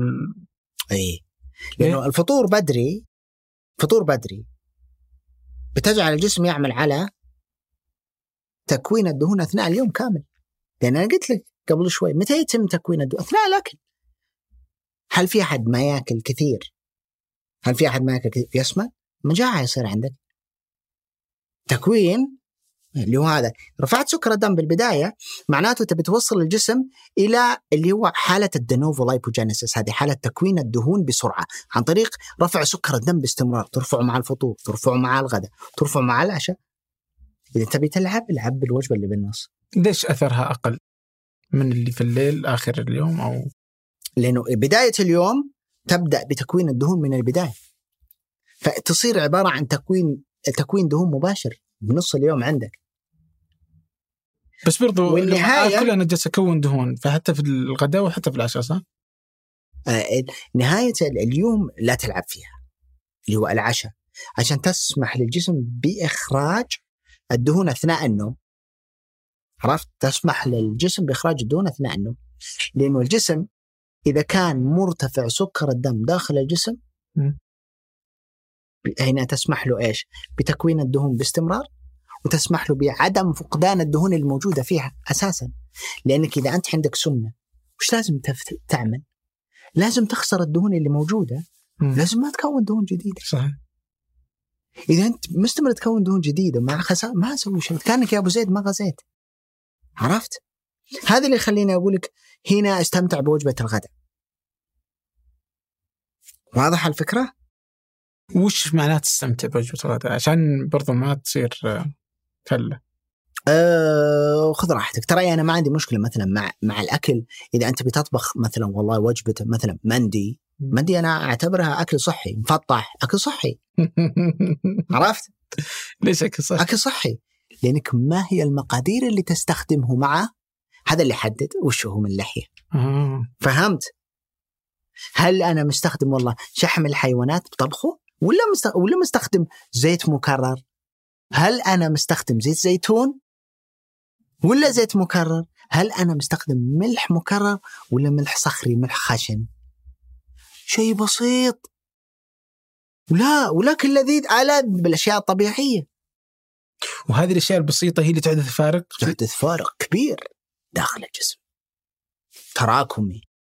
مو بتاكل اليوم تحس بالفارق بكرة، لا إيه. ممكن الفارق بعد أربعين سنة. فهنا مهم. يعني مثلا أنا من النوع اللي ما عندي مشكلة مندي مضبي. أه... ودعرف نمط حياتك، أعطني يوم طبيعي في حياة عمار. أنا الصباح ما أكل للأمانة، لأن وقت قراءة لي أحتاج صفاء ذهني. قهوة ما أشرب مباشرة. متى أصلا متى تبدأ؟ أعطني من بداية النوم. ويوم من صلاة الفجر. تنام متى؟ أنام تقريبا على الساعة عشرة ونص أحد عشر. هذا نايم عشرة ونص أحد عشر. إذا سهرت إلى أحد عشر ونص تقريبا.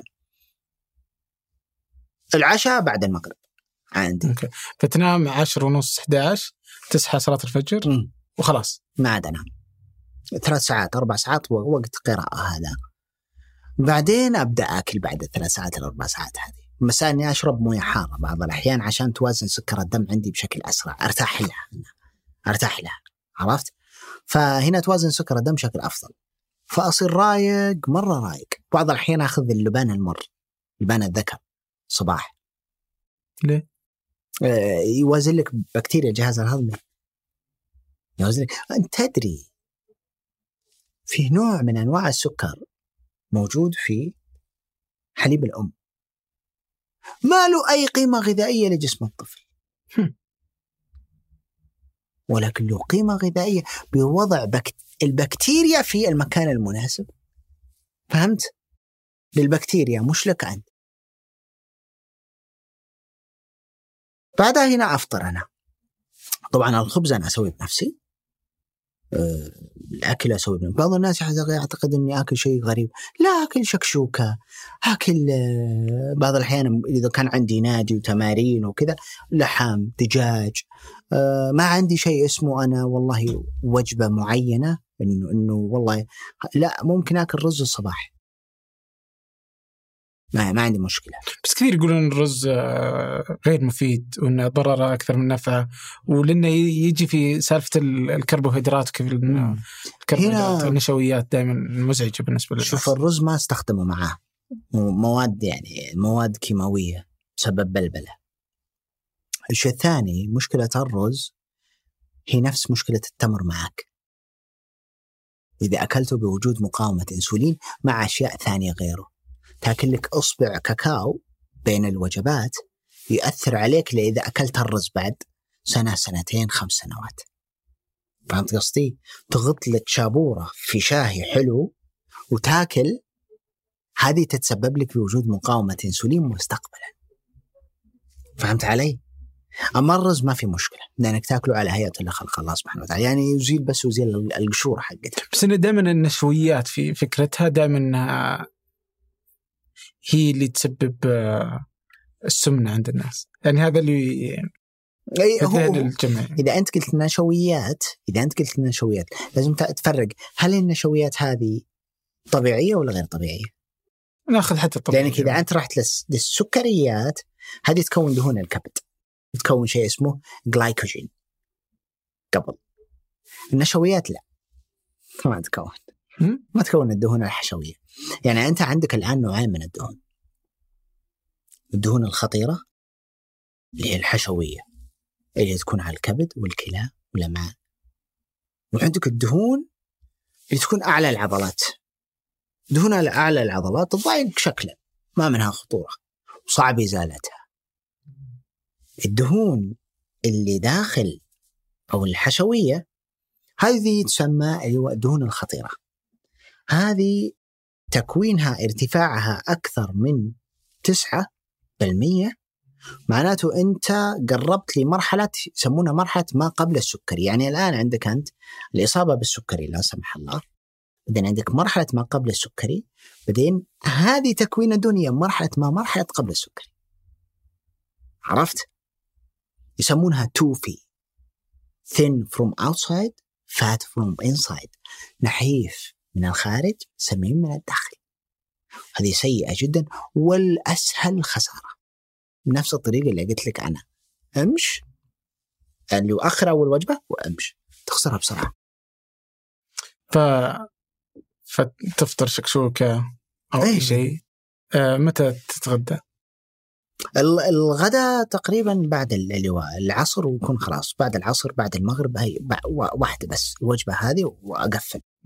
هذه وجبة أي شيء يعني؟ إيه ما بس آه يعني آكل آكل آه. آكل آكل يعني لو تحط إيدك أنت خطر.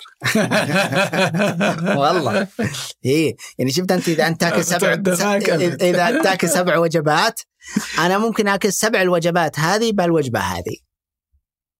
عرفت؟ أخذ راحتي، يعني ماشي على اتزان معين. إذا صار قبل النوم بأربع ساعات بخمس ساعات ما عندك مشكلة، بس آكل شيء طبيعي. هذا اللي لازم أضمنه، يعني لازم أضمن إنه بس شيء طبيعي. فتخيلك إنك ما تأكل في المطاعم كثير. ده بصراحة أيه. أكلت البارح بمطعم، هذه آخر مرة، ولي يمكن حوالي سبع شهور ما أكلت مطعم. بس البارح أنا جيت للرياض من القصيم، وجلست أدور وين اللي يستخدم زيت زيتون وين اللي يستخدم الملح كذا، وحصلت الحمد لله ورحت لما بلح بحري. إيه حصلت واحد ورحت لما وطلبت أشياء معينة بحيث إنه ما يدخل فيها شيء مكرر. عرفت؟ لا. مش مش الموضوع ترى إنه تعقيد بقد ما يكون. أنا شايف الوضع برا، شايف المشاكل الصحية. والله لو تروح تدخل المستشفى يوم واحد تتعظ سنة قدام. يوم واحد بس تتعظ سنة قدام. فإذا أنت عايش وسط المعمعة ما ما تقدر ما تقدر تخرب على نفسك. عادة العشاء وش يكون؟ ومتى هو؟ يا بعد اللي هو العصر وبعد بعد المغرب، هو وجبتين أكل. آه أنت بس وجبتين سمعت يعني غداء وفطور؟ إيه إيه وجبتين بس، ما أنا بسميهم فطور وغداء وعشاء، لا وجبة واحد وجبة اثنين وجبة ثلاثة وجبة أربعة. إيه وبعض الحين إذا كان عندي تمرين أتمرن الصباح بدري وأكل بعد التمرين مباشرة، ما عندي مشكلة. يعني بعد التمرين بأربعين دقيقة ما عندي مشكلة، لأني أنا أصلا أروح للنادي مش عشان شكل جسم أو ك... لا عشان صحة، تستمر صحة معينة، لأنه العضلة اللي ما تحركها تموت. عشان كذا أنت إذا حركت الدمبلز إذا إذا شلت شلت تكبر ويش الباي. إذا كبرت الباي ليش كبرت العضلة هذه؟ ردة فعل لمجهود أنت عملت عليها. عرفت؟ في مثل قديم يقول لك من ترك المشي اتركه المشي، من ترك المشي ترك معناته تحريك عضلات الأفخاذ والبطات. المشي بيترك خلاص، ما عاد بيجي مستقبلا تبي تمشي ما تقدر تمشي. واضح؟ صح. طيب على الأفخاذ جت فكرة إنه إنه تفرق، يعني تلقى ناس الدهون ولا متنتهم بعضهم موزعة بعضهم لا في منطقة معينة، تلقى كرشته بعضهم في الأفخاذ وأنت ماشي. تنوع أماكن وجود السمنة وش دلالة عليه؟ على شوف النظام الهرموني داخل جسم الرجل والمرأة واحد، ولكن في شيء متناحي وشيء سائد. مثلا هرمون الأنوثة متناحي عند الرجل، سائد عند المرأة، والعكس صحيح. تمام؟ إذا أخذ الرجل أشياء تعمل على ارتفاع هرمون الأنوثة عنده، هنا تبدأ تكون السمنة بالأفخاذ، تتركز بالأفخاذ عنده. نفس الحكاية عند المرأة، حتى لو ارتفع مرة عندها حيكون عندها سمنة أسفل الجسم، يسمونها سمنة. اللي هو أعلى الجسم يكون في ارتفاع باللي هو الهرمونات الذكورية، اللي هو هرمونات الأندروجينز عند المرأة مثلا، عرفت؟ فهنا إذا ارتفع الاستروجين عند الرجل اللي هو هرمون الأنوثة يصير عنده تثدي وعنده اللي هو سمنة في أسفل الجسم. فأول شيء تعمله إيش؟ أبعد أي طعام معلب يحتوي على زينو أستروجين. غالب الأطعمة هذه لازم يكون فيها زينو أستروجين أصلا. نفديش المو المحلبات، أي شيء معلب، أي شيء موجود بعلبة أبعده أنا أكلك. أنت لو تلاحظ اللبن في علبة، يعني العلب كثير. لو لو تلاحظ الآن الأكل اللي أنا قلت لك طبيعي، الأكل اللي قلت لك طبيعي، يعني مثلا عندك علب اللي هو الفول اللي اللي تجي مع علبات هذه، هذه يفترض إنه أنت تشتري الفول وتسوي تعمله عندك. فهمت قصدي؟ مثلا عندك برضو اللي هو استخدام البلاستيك، الآن صار عليه جدل فظيع استخدام بلاستيك وتأثيره على ارتفاع هرمون الاستروجين داخل جسم الرجل.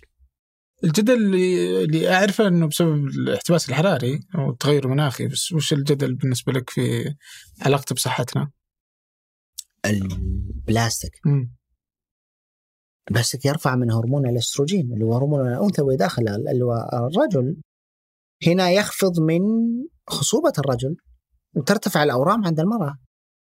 إذا يعني أكلت أكل كان موجود في علبة بلاستيك؟ إيه. وصلت مرحلة أني مرة أنا طرحت الموضوع هذا، وصلني كذا مداخلة لملاك الإبل، يقولك الفحل فحل الإبل إذا تبيه يركض حط الموية في بلاستيك يوم كامل وخلوه يجي يشرب، هنا يركضه، أو تضيف مادة كلور مع الموية، هذا يركد الفحل. هذا تجربة ناس عوام، ولا تقدر تقول له غلطان، هو أبخص منك باللبن. عرفت؟ فهنا البلاستيك الآن صار عليها بلبلة، هنا غالبا إذا تعرضت للحرارة والشمس، يعني تعرض للحرارة والشمس، يعني يفترض أنه بلاستيك يكون منقول نقل تبريد دائما ينقل. يعني مثلا يعني أنت بتشرب موية بعلبة بلاستيك، يفترض أنه جايك جايتك مبردة، يعني ما تنقل بأثناء حرارة صيف، جونا حار، حنا جونا حار حار بالحيل. فمشكلة بلاستيك في إذا ما كان حار، ولا في البلاستيك بغض النظر؟ والله في كندا بعدوا أو أزالوا كل رضاعات الأطفال البلاستيك. الأسباب بيئية ولا صحية؟ لا، الأسباب صحية. مم. بس يمكن لأنهم الحليب حق الأطفال يكون حار، يعني فيه فيه آه كتاب اسمه Our Stolen Future، استقبلنا المخطوف، استقبلنا المخطوف أو المسروق. وهذه الكتاب هذا يتكلم بالتحديد عن عمل البلاستيك داخل جسم الإنسان ونروح. هو يحتوي على مادة اسمها مادة النانوفينول، أو بمعنى ثاني يسمونه بي بي إيه. المادة هذه، فالمادة هذه هي اللي تعمل بلبلة داخل جسمك. الآن بدأت بعض الدول الأوروبية بالتخلص من اللي هو البلاستيك قدر الإمكان، يعني في علب في علب موية في بريطانيا الآن، في لندن كاتبين عليها نو بلاستيك، موجودة الآن عشان تشتريها وتشرب مويتك أنت. وفي بعض الحين صار في كراتين وكذا. اي فهنا لازم خطوه انه نبعد. وفي شخص انا يعني بالمناسبه يعني شخص انا اعرفه شخصيا ما شاء الله تبارك الله نزل وزنه من مية وسبعة الى ستة وسبعين خمسة وسبعين الان وزنه، وكان عنده سمنه تحت. يقول مره يقول بغيت انام على سرير سرير قزاز، يقول من شده اللي خلاص بعت كل شيء قزاز، بعت كل شيء بلاستيك ببيتي. نزل نزله مو معقوله، نزل من دهون الافخاذ عنده بعد، بس لانه غير البلاستيك، غير البلاستيك وبعد الاطعمه المكرره. مم. ما سوى رجيم ابد ابدا. انت ضد الرجيم؟ انا ضد الرجيم، ايه، لانك ضد حصر اي شخص. اي شخص تحطه بزنزانه وده يطلع مهما كان، لا تحبسه. تقول لي احسب سعرات، احسبها كم سنه؟ خمس سنوات، عشر سنوات، لا خلاص يعني نمط حياة. أنت حبيب. الإنسان يأخذ ألفين وخمسمية سعر حراري في اليوم، فمفترض أنك تأخذ ما يغطي هذه الحاجة. إذا ارتفع السكر في الغذاء بترجع مرة ثانية زي سالفة الحمام، وتعطيل هرمون الشبع، وتبدأ تكثر من الأكل مرة ثانية، وترجع على حسين حج ورجع. عرفت؟ ما في فائدة يكون. فهنا المشكلة الأساسية. طيب على موضوع أنك أنت تأكل وجبتين، يعني اليوم في ناس تشوف أنه نمط الحياة مفترض أنه يتغير، بما أن نمط الحياة تغير ففكرة وجود ثلاث وجبات أصلاً لم تعد منطقية، فممكن وجبة واحدة في اليوم كافية وتأكل اللي تبي فيها. بس لأنه يعني سالفة أنه والله المضر الأولين، واحد أنه يمكن نضرهم، اثنين أن الأولين كان نمط حياتهم يتطلب ثلاث وجبات، فهو قبل يطلع يروح مثلا في المزرعة ولا وين ما كان يتطلب أنه يأكل أكل، أنه يفطر، فتلقاهم يقول لك افطر فطور ملوك وغدا أمير وعشاء فقير، يتطلب هذه الثلاث وجبات بهذا الترتيب، لأنه يعني بيطلع بيسوي عمل حقيقي، يعني في حركة في نهاره، بعدين بيرجع وقت الغداء علشان ياخذ طاقة إضافية عشان باقي بيرجع يكمل شغله. م. وعمله يتطلب حركة، اما انه بيطلع جبل ولا بينزل مدري شلون ولا بيروح يحصد في مزرعة، في حركة دائمة في يومه، بعدين يرجع يدوب ياكل عشان ينام. اليوم أنت أصلا كل عملنا يعني أنك أنت تروح تكي على على مكتبك، يعني م. هذا على الأرجح، يعني إنه هذا الغالب، إنك أما إنك مدرس فبتروح تقعد في المدرسة، فما عاد في حركة كثيرة، أو إنك إذا تشتغل في جهة أو شركة على الأرجح إنك قاعد، فما في حركة، ولذا هل يتطلب اليوم إنك تأكل ثلاث وجبات؟ م. فممكن وجبة واحدة كافية. هي هي على أول شيء نوع الوجبة مهمة، مش نوع الأكل اللي تأكله. اثنين بالفعل احنا من اول كنا نمشي ندور على الاكل، وفي ناس كانوا يمشون من أربعين خمسين كيلو يوميا رايحين راجعين يدورون لقمه العيش. اول الرواتب ما كان الرواتب يعطونك قروش، يعطونك اكلك باليوم زادك. اول الان صرنا نمشي ندور النحف. فعلا والله. عرفت؟ تجبر نفسك عشان تمشي، تجبر، تحاول تجبر نفسك، بس تشوف نفسك ما عندك طاقة، لأنه المدخلات الزايدة هذه واللخبطة بالأكل سببت لك اعتلال بالنظام الهرموني، صار ما عندك طاقة. لأنه يصير عندك طاقة إذا كان عندك انضباط هرموني أنت داخل جسمك. عرفت؟ فالمشكلة وين الأساس؟ المشكلة إنه لازم يكون في توازن ما بين المدخل والمخرج، هذا أساسي عندك. المخرج من ناحية مثلا طاقتك، يعني مثلا أنا ما أأيد شغل المكاتب إنك يعني دائما تجلس في المكتب. طيب وصحتك وتحريك النيل والعضلات، شوف كل ما جلست زيادة كل ما صار فيه منحدر أشد أو زاوية أشد بعد سن الأربعين على صحتك في عملية الأيض، انخفاض عملية الأيض. يعني كريستيانو رونالدو الآن ارتفعت ارتفعت ارتفعت وصل أربعين سنة ما زال والله مثلا مدرب ويمارس الرياضة، ووا ما تنزل كذا بسرعة، لا تحصل نزولها بطيء في صحته. فهمت قصدي؟ النزول هنا اللي بيلعبها صح مين؟ ما بعد سنة الأربعين وش هو أو إيش هو نزول عملية الأيض عندك؟ هل هو سريع؟ نازل تحت والله مشاكل صحية؟ ولا بطيء؟ طبعا بطيء معناته أكلك صح، نومك صح، ورياضة، ثلاثة أشياء هذول. سريع لا أكل ولا نوم ولا رياضة، هذا اللي بتحتاجه. طيب لما نقول الأيضة، أحس الأيضة يعني عنصر مهم جدا، وكثير في من بداية الحلقة إلى نهاية الحلقة وإلى نصنا إحنا نتكلم فيه، فودي أعرفها بشكل جيد. يعني وش وش الشكل المثالي لعملية الأيض؟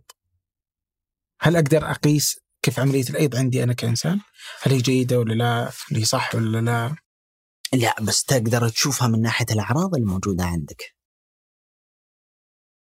هل صحتك مثالية ولا تعاني من مشاكل صحية؟ هل جسمك قادر يؤدي الحركة الأساسية ولا لا؟ اللي هو الفانكشنز، اللي هو الوظائف اليومية عندك.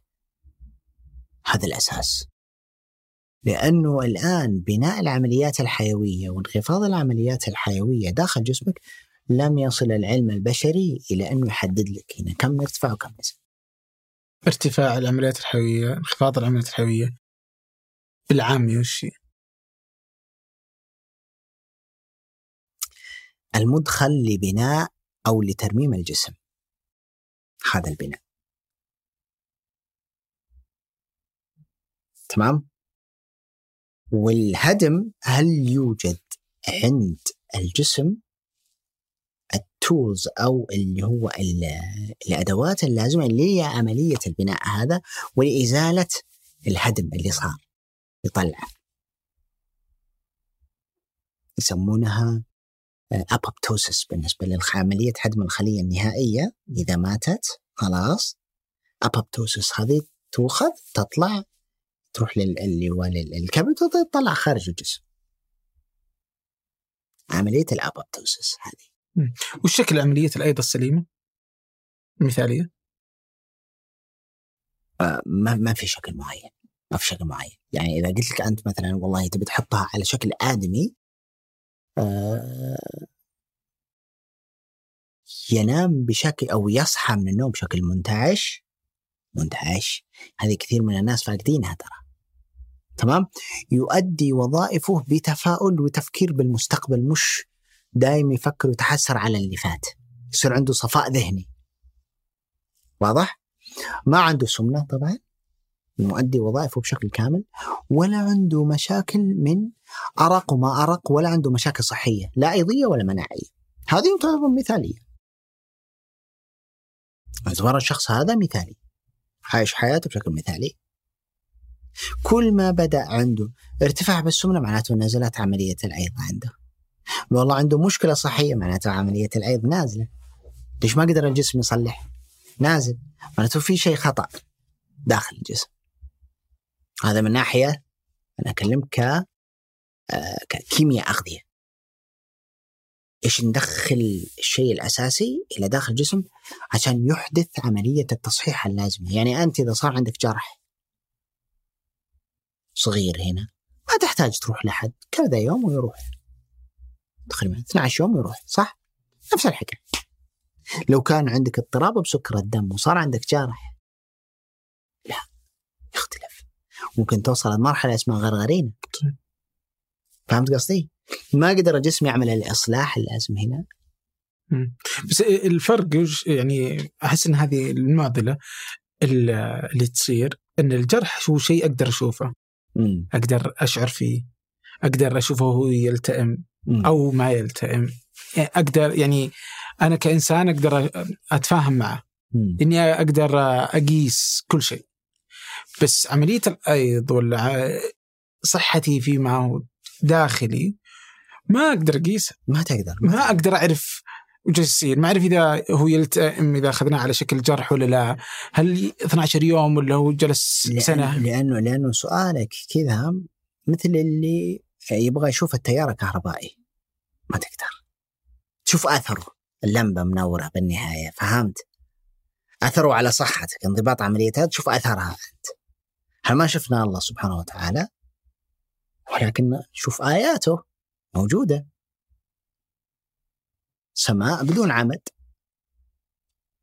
فلذلك نفس الشيء الصحة المثالية عندك تعني انضباط مثالي لعملية الأيضاء عندك، هي النور هذا الإضاءة. أنت ما تشوف التيار كهربائي، عرفت؟ وأنت مشكلتك وشو؟ التيار الكهربائي هنا فيه تولز، فيه أدوات معينة تقدر تقيس التيار الكهربائي، بس ما إلى الآن العلم البشري لم يصل إلى أنه يحط تحليل معين أو جهاز معين يعرف وش انضباط. والله يطلع يقول لك عملية الأيض، أشوف عملية الأيض يعني كامل العمليات الحيوية في الكريب سايكل، أنت تتكلم عن عشرات الآلاف من العمليات الحيوية داخل جسم الإنسان. الحين على على قولة المفكر الدكتور محمود محمود عبد الرحمن، ولا زلنا على أعتاب على أعتبة علم اللي هو صحة جسم الإنسان. صادق ما بعد دخلنا حتى جوا نشوف، بس احنا برا العلم هال، لأن كل يوم إذا قرأت إذا قرأت اليوم عرفت أنك جاهل أمس، فتحاول تتوسع تتوسع تتوسع من تلاحظ نفسك انك عايش في بحور، وكل كلمة تدخلك في بحث ثاني، وكل بحث يدخلك في مجالات ثانية، فأبواب تتفتح قدامك. فدائما أقول للناس أنا أسأل الله السداد والتوفيق عن طريق بر الوالدين والصدقة، الاثنين هذه، لأنه العمى مو بعمل بصر، العمى عمل بصيرة. بعض الأحيان النتيجة الصحيحة تكون قدامك لكن ما تقدر تروح لما أعمى بصيرة، وبعض الأحيان عمى البصر يسوي الشيء الصحيح وبالملي. بس وش اللي خلاك تقطع السكر رجل قبل ستة عشر سنة؟ الحالة اللي لاحظتنا الحالة الصحية عندي ما يصير عندي أي إنفلونزا ولا يصير عندي أي مشاكل، آه يعني اللي يجيني باستمرار هذا راح اختفى تماما بعد ما قطعت السكر. بعد ما بعد ما قطعت السكر. بس وش خلاك أصلاً تقطع السكر؟ آه عبارة أنا كنت أدرس في آه نيوزيلندا، كنت أدرس في نيوزيلندا، فكان عندي واحد جالمي مرتين يعلمني لغة إنجليزية، تعرفت عليه، تعرفني، يشوفني بالمكتبة دائما أكتب أكتب أكتب أحاول أتعلم. جالمي هو اللي أعطاني النصيحة، أنا لما أنا ما أعرفها، لأنه هو كان برضو مصاب بالسرطان، وقال لي أنا كذا سنة مودع، لو كنت تبي نصيحتي ابعد عن كذا ابعد عن كذا أبعد. فهذا اللي خلى عندي الشغف إني قلت مش خلنا نشوف وش كلامه هذا صحيح منطقي ولا غير منطقي. فكان هو يعلمني طريقة تعلم اللغة الإنجليزية بأسرع وقت ممكن، بحيث تكون نفسك نفس الكتاب نفس المتحدثين الأصليين هذولا، ولكن نطلع بمجالات من هنا ومن هنا ومن هنا. فمن بعدها خلاص الحمد لله قطعت السكر ولا بيرجع له الآن، اللي شايف عافية وصحة، وأستلذ بأكلي أكثر من اللي استلذ. وبعض أنه إلا مني شفت أنا اللي هو يصبون سيراب وكذا، يا أخي ما أعرف كيف الناس يشتهونها، يسمونها لغاويص. ها أنا بقول لك أنا قطعت المشروبات الغازية أو يعني الكوكا كولا والبيبسي ألفين وثلاثة عشر اثني عشر شيء زي كذا، بس و يعني ما عمري جت وجبه واقول يعني انا بحتاج ال... اني اخذ كولا عليها. آه بس يعني ما ادري جاء قبل كم شهر قلت تدري خلني اجرب كولا، يعني من زمان عنه، يعني هو يعني مشاعري تجاهها مشاعر حب يعني رغم اني قاطعه، بس آه بس قلت خلني بجربه صدق، واستلذيت فيه. اوكي، فيعني مهما حاولت اني اقطعه وعادي تركته بعدها، يعني ما ما رجعت، فلا زال يعني ما اشربها. بس يعني آه يعني مهما رجعت الاشياء اللي انت تحس انها سلبيه مثلا زي السكر، ما جا ما ما جاني هذا الشعور يوم اجرب الكولا، ما جاني شعور.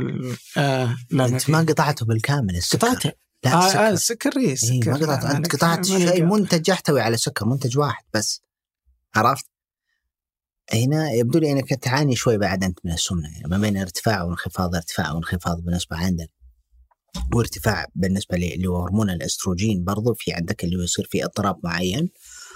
هذا إذا يعني على سبيل المثال اللي هو الزينو أستروجين مثلا موجود برضو بال أو يرفعه السكر المستخدم في المشروبات الغازية اللي هو الفركتوز كون سيرب. هذا إيه. طيب يقول لي ياخذ الزيرو. الزيرو أسوأ على بكتيريا الجهاز الهضمي، أنا قلت لك إياها قبل شوي، أسوأ على بكتيريا الجهاز الهضمي. ليه؟ مو بصح في بكتيريا هلا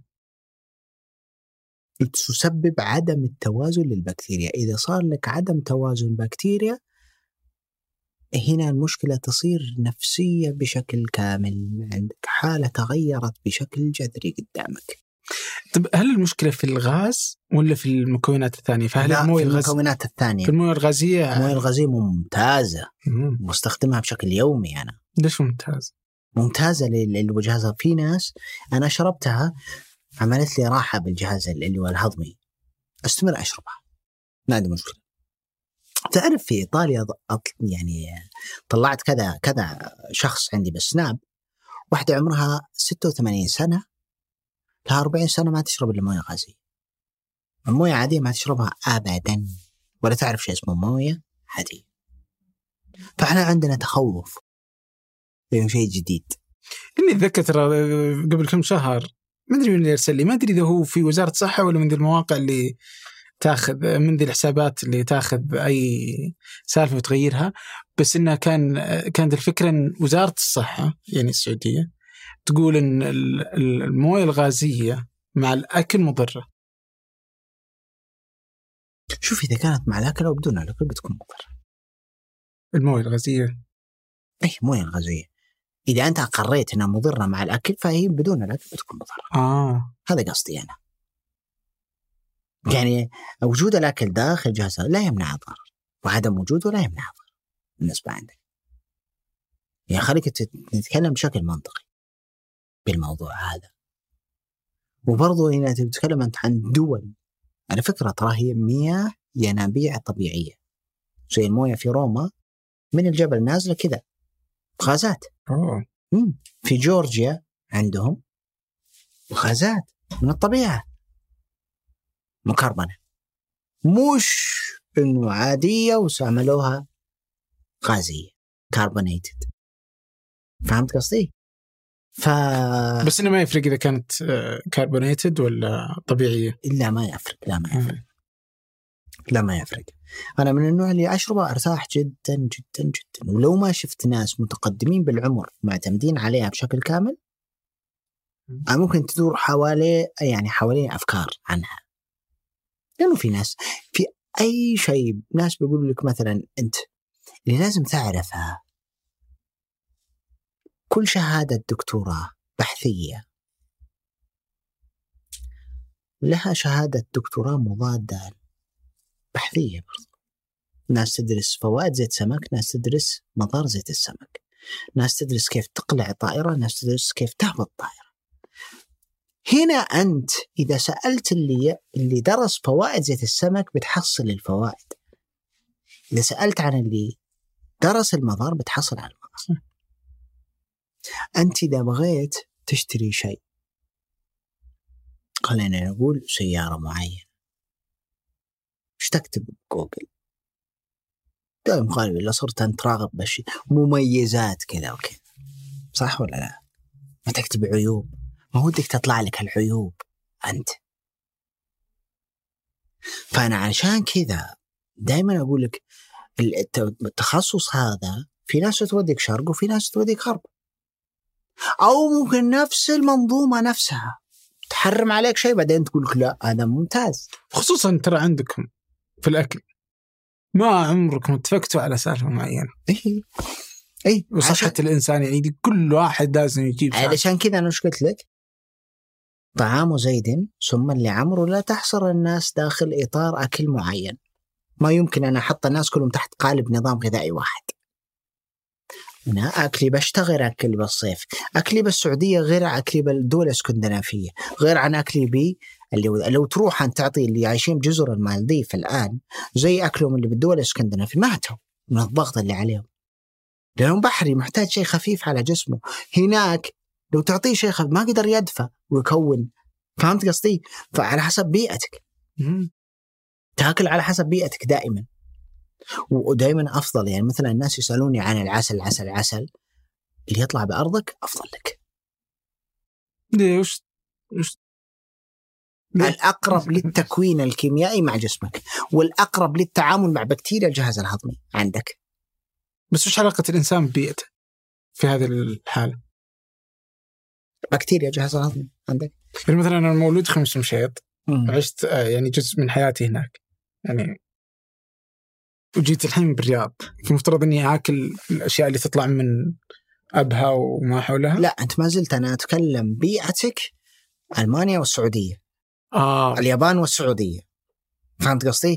يعني مساحات مثلا خلي بضرب لك مثال، آه ناس يسألوني عن في ملح منتشر آه اسمه ملح الهيمالايا لونه وردي، يجون لما يقولك أنا وش رأيك بملح الهيمالايا؟ والله ملح الهيمالايا كويس ما عليه يعني خلاف، لكن هل هو أكثر شيء يتناسب مع جسمك أنت ولا لا؟ عشان كده أستخدم ملح صخري معيان، أنا من سكان نجد، ملح صخري أنسب لي طالع من أرضي، فهمت قصدي؟ فكل ما صار إنتاج بلدك إنتاج أرضك أفضل لك. بس معناته يعني أن البحري ما يجوز لك واجد؟ وشلون؟ لأنك أنت من نجد. لا مش ما يجوز لي واجد، يعني ما هو بأفضل شيء لك؟ لا مو بأفضل شيء، ما راح يكون أفضل شيء لك، وأفضل بس اللي على مثلا الحجاز بيكون أفضل لهم. أيوة يا سلام عليك. ودايما أفضل حاجة وشو؟ أعمل تدوير غذائي ما بين الأغذية الطبيعية، لأنك ما تعرف وين حاجة جسمك فيه. بمعنى؟ الشهر هذا أستخدم ملح صخري، الشهر الجاي أستخدم ملح بحري، الشهر اللي بعده أجيب هيمالايا وخلط من هنا ومن هنا. ما تدري وين حاجتك الغذائية فيه أنت، فهمت قصدي؟ والطريقة بس بسيطة، تعمل تدوير كلها طبيعية، كلها طبيعية. أنت حاجة جسمك وشو؟ والله مثلا زيت سمسم ولا زيت زيتون، وممكن تخلط الاثنين مع بعض، ولا زيت جوز هند ممكن تخلط، ما عندك مشكلة، فهمت قصدي؟ لا تستمر على، لا تتعنت دائما، لا تتعنت ل... تتعنت لفكرة معينة أو نظام غذائي معين. جسمك أو عقلك لا يصير داخل صندوق، اطلع وشوف الدنيا من فوق. شيء أساسي عشان تعرف وين وين تتجه بالتحديد. لا تكون مسير بالموضوع هذا، لأنه مثل ما قلت لك أنا في تناقضات كثيرة كثيرة. الله يعينكم على التناقضات اللي في البحر العلم اللي أنتم فيه، فهو أقل في أماكن ثانية من العلوم، لكن لكن والله عيننا عليكم صدق. يعني ودنا أنكم تخلصون وتوصلون إلى شكل مثالي يخلي حياتنا أفضل آه وأقل سمنة. يعطيك العافية. الله يحفظك. شكرا جزيلا. العفو. إني أكرمتنا والله بجيتك وتشرفت فيكم والله، وتشرفت إني شفت الشباب وطاقم العمل هنا. الله يسعد قلبك. شكرا لك، شكرا لكم، شكرا لأيمن الحمادي في إعداد الحلقة والتصوير ياسر الغانم، والهندسة الصوتية محمد الحسن، والتحرير عادي عيسى، و في الإنتاج أصيل بافرط. هذا فنجان، أحد منتجات شركة ثمانية للنشر والتوزيع. ننشر كل الإنتاج بحب من مدينة الرياض. الأسبوع المقبل ألقاكم.